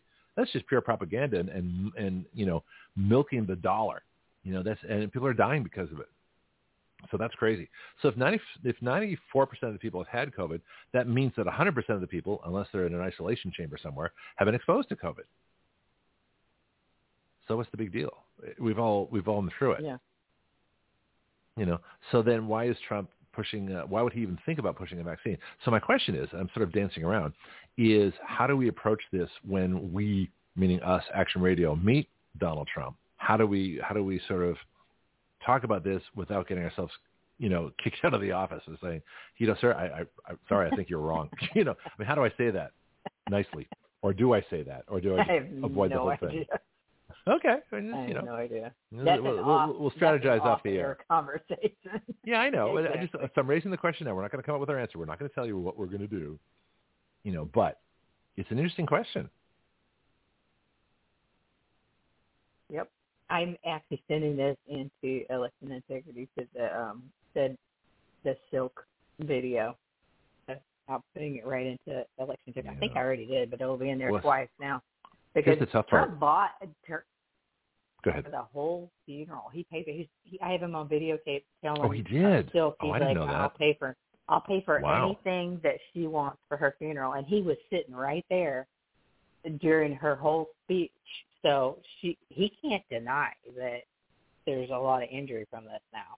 You know, he's kind of called him out in public. Well, see, now, I thought thing, I thought things changed because I watched his speeches at all the rallies, and uh, you know, a lot of the stuff, like ninety-seven percent of it's the same, you know.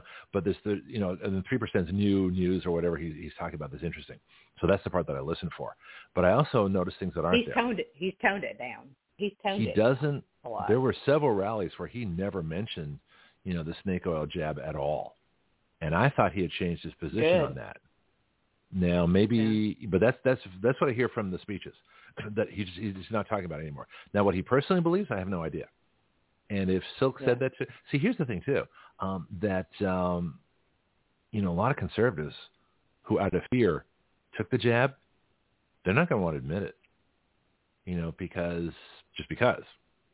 Well, I don't know. Maybe they, maybe that's not a question, but uh, that was our first thought. A lot of us independently thought that, and then we thought, no, she's she's against the jab. She's why would she take it? That doesn't make any sense. But we don't know what people do in their personal lives compared to uh, their public front. So who knows? yeah. Yeah. Well, I just Huh. hope that anyone who did, who anyone who did get this as a nurse, I Mhm. please go check your D. Get your doctor to check your D dimer, and if you're uh, What's that's a D dimer? D, capital D, D Mhm. dimer checks for blood clots. And if your doctor Oh. won't do it, get a better doctor. And they've got. I mean, I know that um Judy Mikovits, she has uh the medication that she says is, is decent. If I mean, I think about people that that I Mhm. know in my life that they had massive heart attacks, and I'm like, if you had some nitro, if you had, you know, at least chew an aspirin and put it underneath your tongue, if you can take aspirin. But I mean, it's something to open up, and it will um, take your vessels and it expands them a little bit, and let you, let you be able to get the blood around these clots. If you've got the, and you got to Yeah. get these clots removed if you get them, but be careful with your body. There's too many people dying of a heart attack right now. We gotta, and they need to be checking all these athletes, and they all need to be. Uh, oh, I just get so frustrated. They, they Yeah. all their hearts Well, I need to think. Cardio Miracle is one shot. of the Cardio Miracle is one of the Yeah. products that Judy recommends. That's And Judy, so yeah. go to the real the real drjudy.com. That's the real dr judy uh, dot com. The real drjudy.com. And I'm going to take some of those too. And I never took the jab. You know what's interesting? The the the, the one thing that we found out from heart surgery uh, is that my arteries are clear. And they were surprised. They were because Nice. you know I'm middle aged middle aged white guy, right? You know, eating the normal diet, but I don't eat the normal diet. Fruits, vegetables, fish, eggs. You know, I eat really natural stuff, and I and I have all my life. Well, once I start taking over from you know Yeah. the parents' diet, you know when when you stop with the the bologna sandwiches when you get old enough to realize what it is, um, you know. But it, ever since a teenager, you know, I, I've been uh, you know getting progressively more careful. And by mid twenties, when I was on my own out of college, fruits, vegetables, you know, chicken, fish, eggs, all that kind of stuff. I've always you know I've always done that. My arteries are are, are completely clear. Go figure. I'm in my sixties. Good. You know, so so it can be done. You know, so Yeah. but it's diet. Well, but I, I had I had a valve problem. They had to they had to trim a valve. But just one of the byproducts of that was I really got they really looked at my arteries and said, "Yeah, you pretty clear arteries there." We're we're kind of surprised. That's a good thing. Yeah, it is a good thing. But we're we're still surprised because you know most people have, you know, have uh, back have buildup in their arteries, and I don't, which is weird. But anyway, I'm happy. But there's so a there's get your cardio another a lot of Uh-huh. treatments. Well, there's a lot of treatments out there that can help people, and I know I'm going to plug Chancey, um, Chancey Terry, and uh, Oh, for it. Element is right here in um, in Pay. They moved to Pace, Florida. She's at Five Points, but um, she and Brian, uh, I don't know Brian's last name. Well, they've been on the show. Chancey's been on the show a O2. bunch of times. Yeah, Brian was on they're one. awesome, and hmm they've got uh it's uh, high elevation oxygen and it basically you take you up to ten thousand feet or something like you're at ten thousand feet with your oxygen and bring you back down to hundred percent and take you back up they do it like three or four times and it really helps Hmm. to uh clear out your lungs and Be like a it- day of flight they said that instruction. it's really but it's helping so many people. I have a Yeah. friend that um she was we were at this is just kind of a side story, but she we were at Publix and uh, I saw her in there and she's actually helped with a lot of election integrity and she was saying that her her um it's her mate, her boyfriend was Mhm. really, really sick. She'd gone out town, she came back and died and Mhm. um, and I said, well, tell them to go out to see Turbo too. That's when they were out in Gulf Breeze, but they've since moved Right. into town. But um, I have to go visit, get him on the show. and yeah. I, I, well, I saw her later, and she's like, Diane, she said, you saved his life, and I'm like, well, I didn't. Brian did. You know, at Turbo O2. She's like, I think he would have died if he hadn't had that treatment. And Wow. she said he he couldn't even get out of bed, and so she Did he have a COVID completely 100% believes that that they saved him. I yeah. don't. Did he have a? Yeah. I, I didn't. See, here's the thing too. but he was I- so sick. Yeah, I was going to say I used to have a. have treat. go ahead, they also first. treat cancer. I think Oh, that wow. it really helps with cancer cancer patients because it helps to revive your uh, red blood cells. Yep. And it will help you fight infection and fight. I I absolutely between that, if I had cancer, I'm telling Mhm. you, I would be taking ivermectin, and I would be because well, that's a whole other rabbit hole. But I would be doing Well, that, and I'd be doing we have a- treatment. we have a medical uh, freedom component to our report here, which we can always you know jump Yes. to at any time. So that's that's fair game. Yeah. Um, the the one thing, Well, the reason. in the the blood smears. A lot of cancer patients right now, they did blood smears on them, and they had parasites in them. And so, a lot. Oh. I do believe a lot of cancer is actually from parasites. Mhm. And if you And look, even NIH, Mhm. yeah, even NIH, the uh, National Institute of Health, um, even they say have all these different uh, ways that they think that ivermectin helps cure cancer. So, Mhm. I mean, if I had cancer, that'd be my go-to thing. I would try ivermectin. I don't you have to figure out the dosages on it, but I'd be trying that, and I'd be trying that oxygen. I'd be buying one of those oxygen machines. I think they're only like five thousand dollars. And put in your. Well, let's I, let's I get almost uh, really want to have let's one get just Chancey to, on the show. Yeah, I got to get him back on the show. yeah. But uh, I used to do She's a awesome. PSA. She is awesome. Uh, well, she was on for for several months. So Chancey is, you know, she's our, really our good wellness at women. mas- the massages too. She Okay. does really good massages too. Sign me up. Yeah. Um, Hmm. But what I want to do, what, what I used to play, I used to play a PSA, In fact, I played it for somebody recently. Uh, it was Rebecca Hardy, who's the the Texans for Vaccine Choice. She was on. I played her this, and I said, we can't play this anymore because I said once you take the, the the jab, you're done. You know, there's nothing you can do about it. And then Judy Mikovits was on the show. and She says, Greg, that's not true anymore. Oh, really? then I heard about Cardio Miracle and Thank some of these God. other things to, to break up the blood clots. So there's a lot of treatments if you're vaccine injured. But we need to start speaking about this as vaccine injury. So what we need to do is not is, is people need to understand we're not blaming you for getting the, the jab. Yes, we think it's the wrong thing to do, No, but if it's done, not. it's done. You know, it's like okay, so don't do it again, and let's get you let's fix you up as much as possible. So don't take any more jabs. That's the first rule. And the second rule is go get things like Cardio Miracle and go see folks like Chancey Terry at Fifth Element and go uh, to Judy's site, therealdrjudy.com, you know, and go find out uh, these treatments because they're good and they're out there. They're natural treatments. And I don't know if they're breaking up blood clots or how they work exactly. I should get Chancey back on to explain that. Vaccine recovery. Well, I think that it can. I Mhm. think that there's some. There's one. It was called. I got a picture of it, and it was called Nitro something. It can help save your life in the meantime, and but Mhm. while you can go get some help to get rid of the blood clots if that's what's Yep. causing it. Yep. But you know, just have something that you carry on you all the. I mean, because Hmm. and especially if you're going to be exerting yourself, and uh, always i- if you can take aspirin, have one and chew it and put it underneath your tongue, even two of them, it'll help open up your blood vessels, keep you alive. So um, well, here's a question. Here's a question for next week, too. Go ahead. No, keep going. I just thought of something. um, I was I saw one uh, and it was it was actually on Infowars. It's called Nitric Boost, and Hmm. um, they I know that that would is one that you could keep with you just to give you a it would help at night well Mhm. nitroglycerin they have those little tablets that you can put underneath your tongue and that will immediately help you if you're having a heart attack exactly Yeah, that's heart attack stuff. Yeah, yeah. Nit- And it is nitroglycerin. It's the same thing that blows up, you know, mountains. yes It's kind of interesting in pill form, you know. So there's the, the it- it- it's just it it's like ivermectin. There's the horse able form. There's the horse form of ivermectin, and there's the people form. There is the exploding, Mhm. you know, railroad building form of nitroglycerin, and there's the one that helps your heart. okay, yeah so make sure you get the right one. Yeah, don't don't put the fuse under But I know that- okay, right, yeah. The main thing that I see this vaccine causing is I Mhm. see it causing heart problems and I see it causing cancer.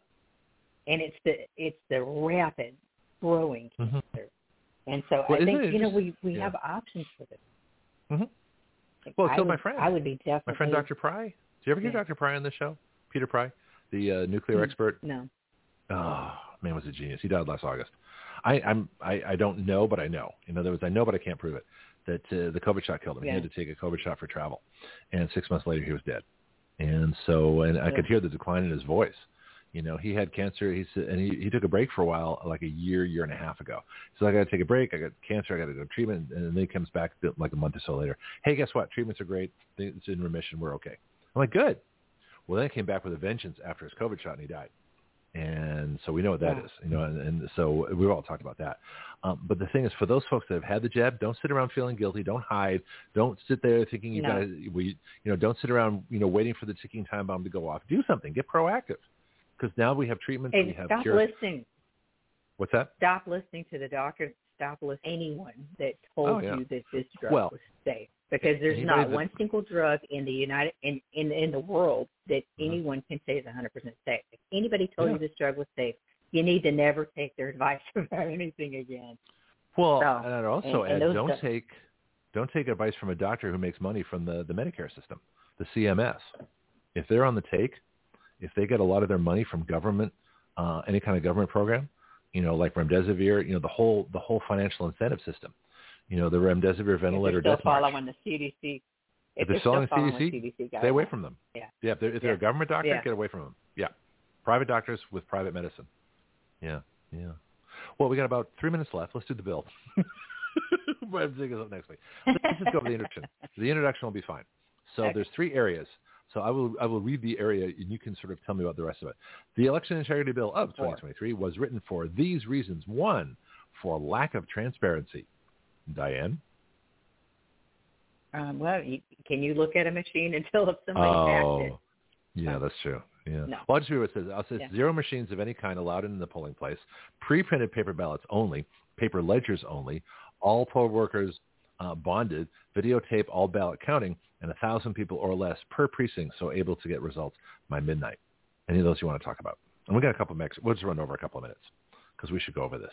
Well, So transparency, I no voting machines, Yeah, paper I ballots just- only, bonded workers, and 1,000 person uh, I- precincts. Yeah. there's been so many I I've seen so much there's proof that they can flip the vote the votes inside the machines, that they can flip using even with the EVID, that's where you that's the machine that checks you in.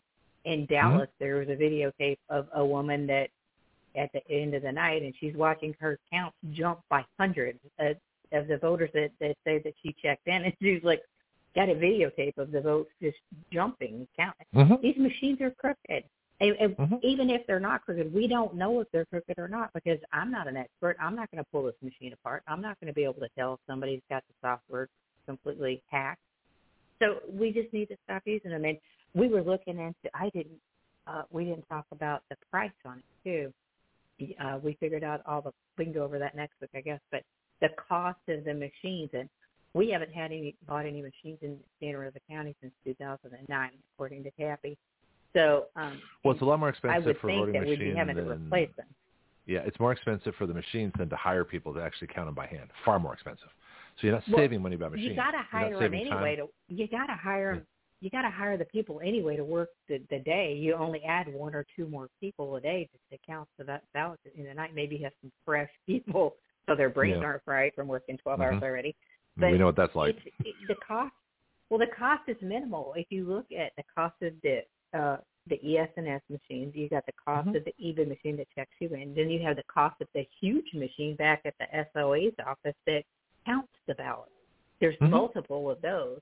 So if you look at the millions of dollars that that we would save by not replacing these machines and just using the cost is our time because it'll take us longer at the end of the night. But if we have, and, and it's also the SOE's time because they have to divide up the precinct. You can't have a huge precinct and be able to count the ballots at night. Mhm. And so you need to have smaller precincts, and that takes more work on their end to be able to get the ballots to each one of those precincts. So they might have to have more staff to be able to do all this, but um, it's just it would we got to go old school. You know, if we really want and, and videotape the entire thing. If we're Mhm. not videotaping uh, and, and, and proving you have proof and save those videotapes, then you know it's just like we're having our police wear body cams. This is the same thing. Why wouldn't we videotape our vote counting? It's ridiculous and be able to see it. So, Makes sense to me. uh, and then but that's also- the biggest reason. Is Yeah. okay. Go ahead. You're going to say something. I'm sorry. Well, and we need to we need to have pre-printed paper ballots because look what happened in Arizona. They Mhm. ended up uh, changing their printers the morning of the election, and they put them at ninety percent, where the ballot wouldn't go through the even or the That was um, intentional. the Dominion Yeah. machine. That was It obviously was intentional. A hundred percent was intentional. Bullfrog. Yeah. So Yeah. you know, no machines, and have those uh, all those. um it, it doesn't matter if it doesn't go through a machine if it's on paper. You know, so Yeah. if you're going to, you know, if you're, you know, we wouldn't even have to have that elaborate of ballots anymore because if you're going to count them at the precinct, add the count at the precinct and take that print, that count to the SOE's office, Mhm. you know. So I just think Yeah. that somehow we need to just go old school. I agree. Most countries have done that. Excuse me. So the second reason, this, there's four reasons, but the, the, the first one's the longest. Uh, the next one is to clean the bloated voter rolls and verify citizenship. And this is in memory of Pete Antonacci. So voter registration expires at midnight every year on December 31st. Initial registration will be accompanied in person at the uh, Secretary of Election office with proof of citizenship and proof of residence. Renew annually online, you know, like your car registration. So once you've established uh, that you, you're uh, you haven't moved, you know, you're still in the county, you, you've already proven your citizenship, you know, you can do it online after that. But if anything changes, of course, that would be like a, a new uh, a new registration. But uh, voter registrations, all of them expire midnight, December 31st. That was my idea. Yes, it was. It was a very good idea. Yeah, it help. what do you think? Our, we have a very we have a very bloated voter roll here in Santa Rosa, and so this Mm-hmm. would clean it immediately. It was it would it would solve so many problems, and we also need to verify, and this is what Pete Antonacci was so worried about. We have a lot of illegal citizens that are are registered to vote, and we've illegal aliens. In every single there are no illegal citizens. Illegal, illegal, illegal aliens, right? I'm getting ahead yeah. of myself.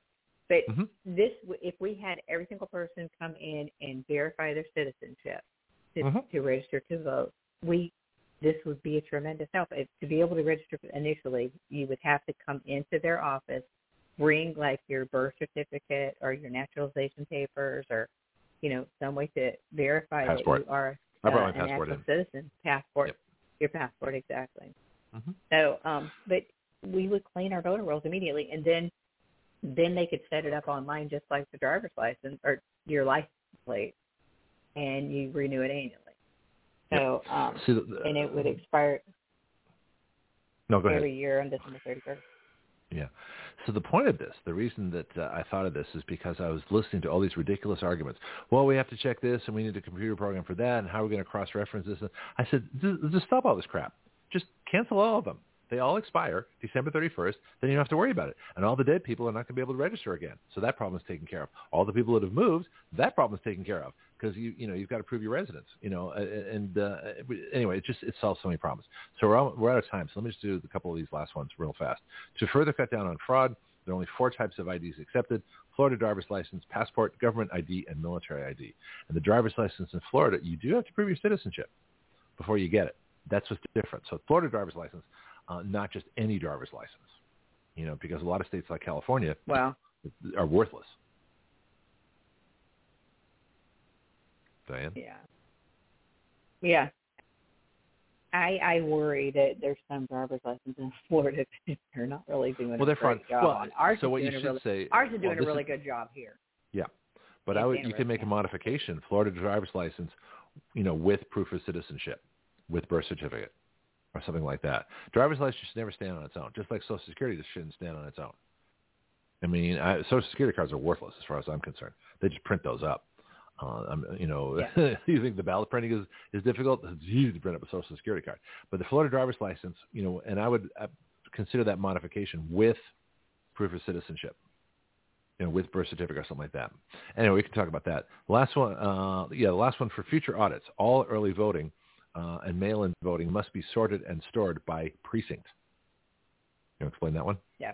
Right now, yeah, right now there's seven different places that you can go for early voting, and they just pile all those ballots together and store them together. So anybody from any precinct can go to any early voting site. So you've got we have 41 different precincts here, so you could have 41. They're all jumbled together. So when you Mhm. want to go do an audit, you have to sort out all of the other ballots. So if we had those, and it wouldn't take that long um, to be able to to store the ballots from the different precincts because you don't get that in early voting. You don't get that many uh, ballots. Mhm. To uh, you know, you, you could sort them that night and have your volunteer, your poll workers that night sort them out and store them per precinct. So um, I think that would be really important and a, a really good use of time to be able to do that because I mean, as soon as the ballot comes, if they're going to be voting by paper ballot, you have you could have a file with 40 different, you know, sections in it, and you just take that ballot, you see uh, what what precinct they're in, and you file it into a file for that precinct after Mhm. they voted. Hmm. So, or after you've counted it, you're going to count them that night, and you, as soon as you pick it up, you go there in precinct 47 or 41 or whatever you put it into that file for Mhm. 41. So then we're all stored. We're counted and we're stored at the same time. So by Yeah. precinct. So, See, I don't. want, I don't like Yeah. mail-in voting at all. I would. I would uh, totally get rid of that. And early voting, I would have all early voting done in person at the elections office. Now, maybe that's too restrictive, but that's that's that's what I, I would Yeah. think about doing. Yeah. So yeah, we can we talk talked about this. about that, but the bill was getting so long. Yeah. That's okay. We can modify it. We can always change it next Yeah. time. Um, but uh, that's something to talk about too, because we still amend these things until he submits it. Until Joel submits it, you know, we can still make changes. But once it's done, uh, then we just have to see what the legislature does, and they'll make changes too. So we, so Joel might want his own changes too. Have, have you asked him if he uh, has read it and whether he wants to make any modifications himself? He's up in Tallahassee, so I have not. But Okay. I, I, mean, you want to do it now, but when's the session start? soon. Yeah, Session starts in March. March, March. Yeah. Okay, got a little bit of time. Yes. Not much. Yeah. All right. Okay, cool. I'm done. You done? Well, he seemed very. I did. I did put in a um in a video of I, a question that I did ask him, and I did say, hey, you know, this is this is one of the more important things in our country right now because it it, it depends on whether we're going to have an election or a selection. And he said, Yep. well, I'm going to be doing a lot of reading. On my told me he was going to read the bill that night, so Good. hopefully he did. Good. He Yeah. sounds like he's very Well, interested in it. It's fairly complex, but it's also done by section. So if people take a look at the bill itself, it's it's very very sectioned up uh, according to the, the different things. And, and just let me pull it up here again. Uh. So as, as people go through the bill, we've got a lot of different headings. You know, we've got the reasons for it. You know, we have uh, the first section, 97.053, acceptance of voter registration applications. You can see where the old languages we're taking out. You can see where the new stuff is. It's all outlined very systematically. Uh, and in fact, the biggest part are the parts we're deleting.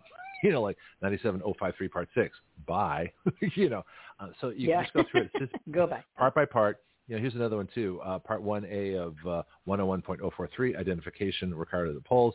You know, most of that stuff, you know, by. So we're actually cutting more than we're keeping uh, and just making it better. So it may look complex, but if you go section by section, and you can actually read the uh, uh, the current sections in law, but we post those so that They're you don't have to. simplifying. Yeah, so the bill it's it's actually longer, but it's simplified. You can see the old law and the new law we're proposing right on top of each other. So just go through it, read through it, be careful. And if anybody has questions, call us. You know, call the show two one five three eight three three eight three two. Uh, get us on. Uh, you can you know post something on our uh, join our, our election integrity group on Facebook, and, and you know either I or Diane or somebody will uh, start making comments on that, which we tend to do, uh, and go from there. And do you have your personal page I'm open for to- folks, or is it fairly private? Your your own personal page. No, mine's private. My own personal page is private. Okay, so don't do that. Uh, Go to the election integrity page on uh, from Action. So Action Radio Election Integrity Project, I believe is the name, and that's where you'll find it.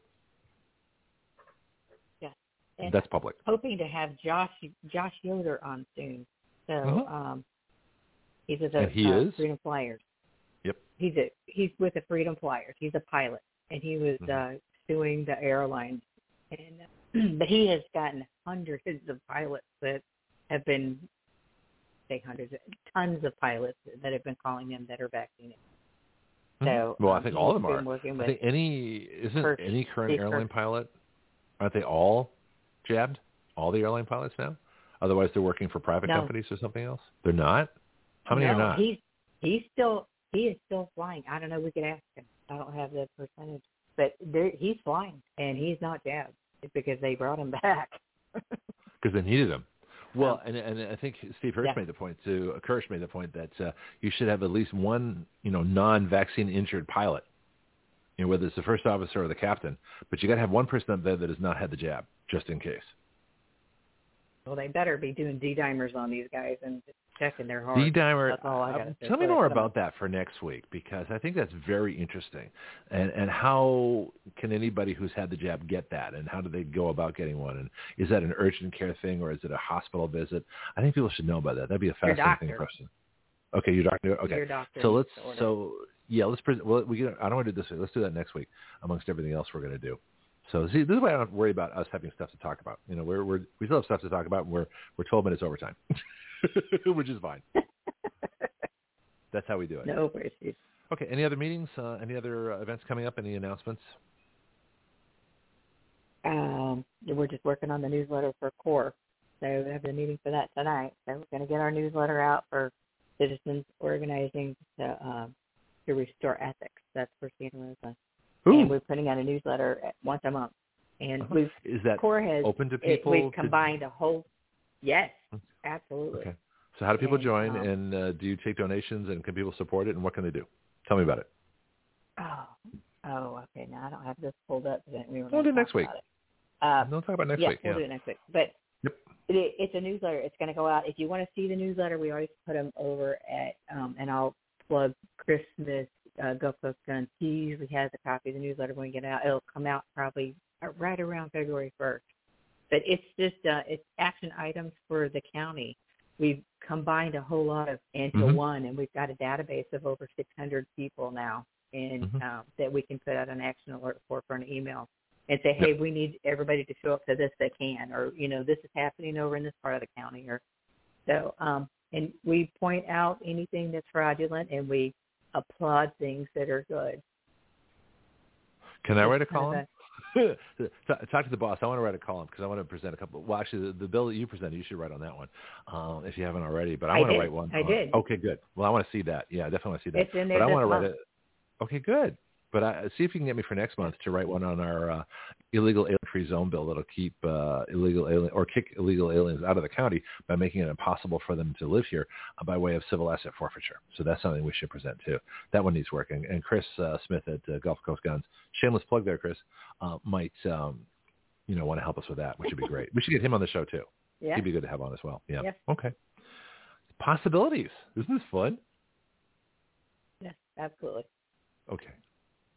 Thank you, Diane. Let's do it you're again tomorrow. Oh, next Yeah, week. I'm sorry. I I'll do it tomorrow. Listen to your. Yeah, I want to listen to your uh your with Christina Bobb tomorrow. That's going to be fascinating. Uh, If you have a question, email, send it to me, call me, you know, beforehand. Um, you know what I'm going to ask. Okay. January 6th, uh, you know, Mike Pence making his uh, his deal with the devil to be uh, the GOP nominee. Uh, what happened under the Capitol, the 22nd Amendment, uh, you know, the, the good stuff Well, you saw where asking. He found he was like reporting. He was reporting that he had some documents too. Well, that's another thing too. How about that? He had to See, that proves to me he's part of, that's, that proves to me he's part of the deep state. The fact that Mike Pence has has classified documents shows me that uh, he's part of the deep state. That uh, he's made his deal with the devil. That he was uh, in return for keeping Trump from being elected by pushing the Brandon electors and refusing to have the, the, the Trump electors be sent back to the states for consideration. Uh, that uh, that he's uh, he's deep state. That was his deal. You know, I'll get you. I'll keep Trump off the election. president, You know, if uh, yeah, vice well, president, that's he's not allowed to declassify anything. Like Trump could declassify anything, and nobody would even know. Yeah, but that's But not Pence that's, can't. He was vice president, Yeah, but what I think is more significant, and neither well, it's could significant. It's significant he had classified documents, but what was really significant is that he totally destroyed the process um, on January 6th. His job was, when you have two slates of electors, to send it back to the states and say, you guys need to figure this out. We'll count it when you're done, but you need to figure this out. And you need to do it fast because we got the inauguration coming up on the 20th. That's what he should have said. He said, Well, take a week, a- solve it, when get you your have a back. 100, 100, 147 electors saying we have fraud, here's the proof, and you say we don't want to hear it, goodbye, and vote and vote to not do any kind of an investigation. Yeah, you need to be done. Was that 147 electors or 147 members of the House? I think it was members of the House. 147. It was members of the House. I said that wrong. You're right. Or members. Okay. It was No, legislative people. I don't know if it was Senate and House No, or it was, it was 147 House, 12 senators. But you'll notice it's 12 senators, 147 House members who objected to. Um, this is before you know the the the the, uh, the talk, you know, the Capitol Hill Invitational Walk-in. But they came out publicly before January 6th and said we're going to challenge these states: Arizona, New Mexico, Nevada, Michigan, Wisconsin, Georgia, and Pennsylvania. Those are the states that issued um, Trump electors as well as Brandon electors. You know, the Trump electors came from the Republican legislators, which have precedence, which have priority uh, over the governors and the Secretary of State. Mike Pence's crime was taking the governors and the Secretary of States, taking the Brandon electors, denying the Trump electors, not sending it back to the states, which he was constitutionally bound to do, and then lying about it, saying that he specifically couldn't do that. So he's a liar, a cheat, a fraud, and he's the only major candidate on a presidential ticket to steal his own election for the other side. That's what I think of Mike Pence. Very well said. Diane. Yeah, I get on a roll sometimes. Yeah. let me go. Wind me up and let me go. Yep. Well, Here we go. So let's hear what Christina Bobb has to say. She has half an hour, but I'll tell you, if she wants to stay longer, I'm not kicking her out. You know, she can stay as long Yeah, as she likes tomorrow. Yep. I might take more Okay. calls. Who knows what we'll What do. time is It'll be uh, eight Okay. o'clock. Eight. Yep, eight o'clock Eastern, nine o'clock. No, nine o'clock Eastern, eight o'clock Central Time. Seven Mountain, six Pacific. Yeah. Oh, okay. Yeah. Oh, one last thing. Well, I'll get up will ruin early your- for it. Okay, good. Yeah, up early. Yeah, eight o'clock. Yeah, this will ruin your day. I was watching the the news Hey, just before I'm the show. retired. I'm retired too. This is, well, I'm I'm retired with my first real career. I'm I'm in a different position. We I actually had to. Re- we did I had to 30 retire. years at five o'clock in the morning. So I No, did. no, I well- said we did 30 years at five o'clock in the morning. I'm like, when I retire, I'm sleeping in, and I have. That makes sense. But Okay. I actually have to get up. I have to be in Pensacola early tomorrow, so I'll be Ooh. listening to you in the car. Listen on the way in. Yeah, for folks that don't know, you can always listen on your phone to Action Radio while you're driving. Just plug your phone into your, your vehicle audio. You know, it works the same as your as your radio. Works just as well, maybe better. Uh, but Yeah. especially these new So radios and the things like that.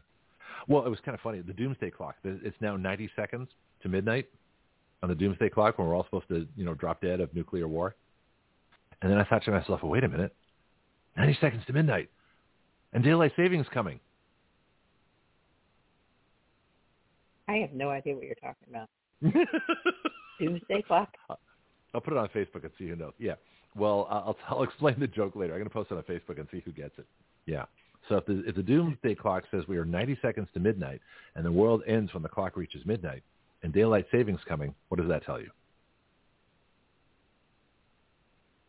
I I don't know. okay, What? I'm just, I'm gonna, I just let that hang. I'm not going to say a thing. I'm just going to let. I'll explain it tomorrow. This will be our, our moment of intrigue. I will explain it tomorrow because I'm going to post it on Facebook today. Let's see who gets it. I'm going to let you puzzle that one all day long. Aren't I great? Yeah, yeah, Oh, yeah. I will worry about it all day. Yeah, I'm sure you will. Yeah, you get, like you have nothing better to do. yeah, Yeah, mhm. okay. Mm-hmm. Yeah, sure. exactly. 30 seconds off the air, you're going to be eating breakfast or lunch or forgetting the whole thing. I know. You can't fool me. All right. Uh, you know me well, Greg. I do. I do. That's why you're on the show. Greg Penglis for Action Radio at blogtalkradio.com slash citizen action. WriteYourLaws.com, W-R-I-T-E-Y-O-U-R-L-A-W-S, and GiveSendGo.com slash action radio. That's where you help keep us going here. GiveSendGo.com slash action radio. Share the show, share the bills, share everything you can, and I'll be back tomorrow morning at 7 a.m. Central Time with Christina Bobb, uh, Trump's lawyer, and One American News reporter uh, at 8 o'clock Central Time. Talk to you all then. Thanks, Greg. Well, that sounds good. Even better. Okay, how about your car? If you want the best service for your vehicle, please talk to James at Florida Stores Automotive, conveniently located at 6715 Caroline Street in the historic district of Milton, Florida, right between the Milton Bakery and the Blackwater Trail.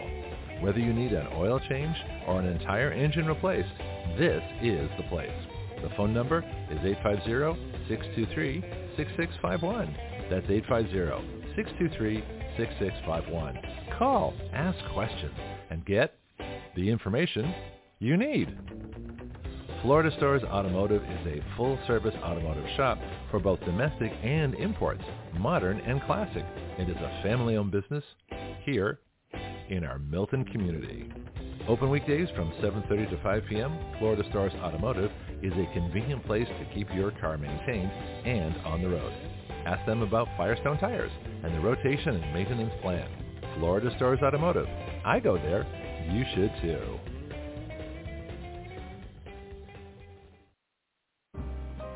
Greg Penglis here for my book, The Complete Guide to Flight Instruction.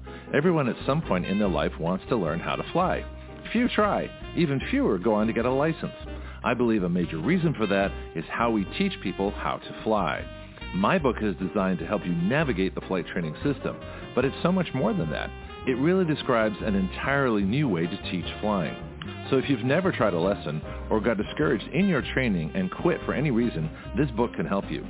Don't be a rope pilot who just follows procedures. Be a thinking pilot who makes great decisions, who understands all the reasons why we do what we do. You can incorporate these principles into your own flight training at any time. The Complete Guide to Flight Instruction is featured on the Action Radio with Greg Penglis Facebook page and is available from Amazon.com.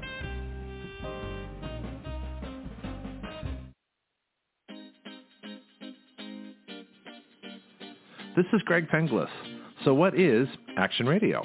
It is a radio show with its own citizen legislature. That's you, the listener. It is a fully interactive system of listeners, expert guests, social media, writing bills, legislator input, bill submission, lobbying, and citizen action. Action Radio is the future of talk radio using all the available technology in one completely integrated new system.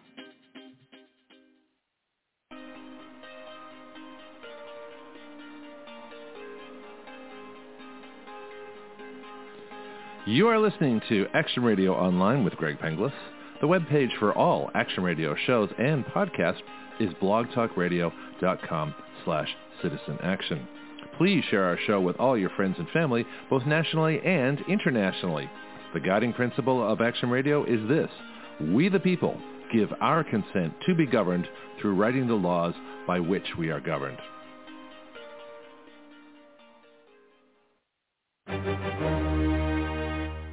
Thank you.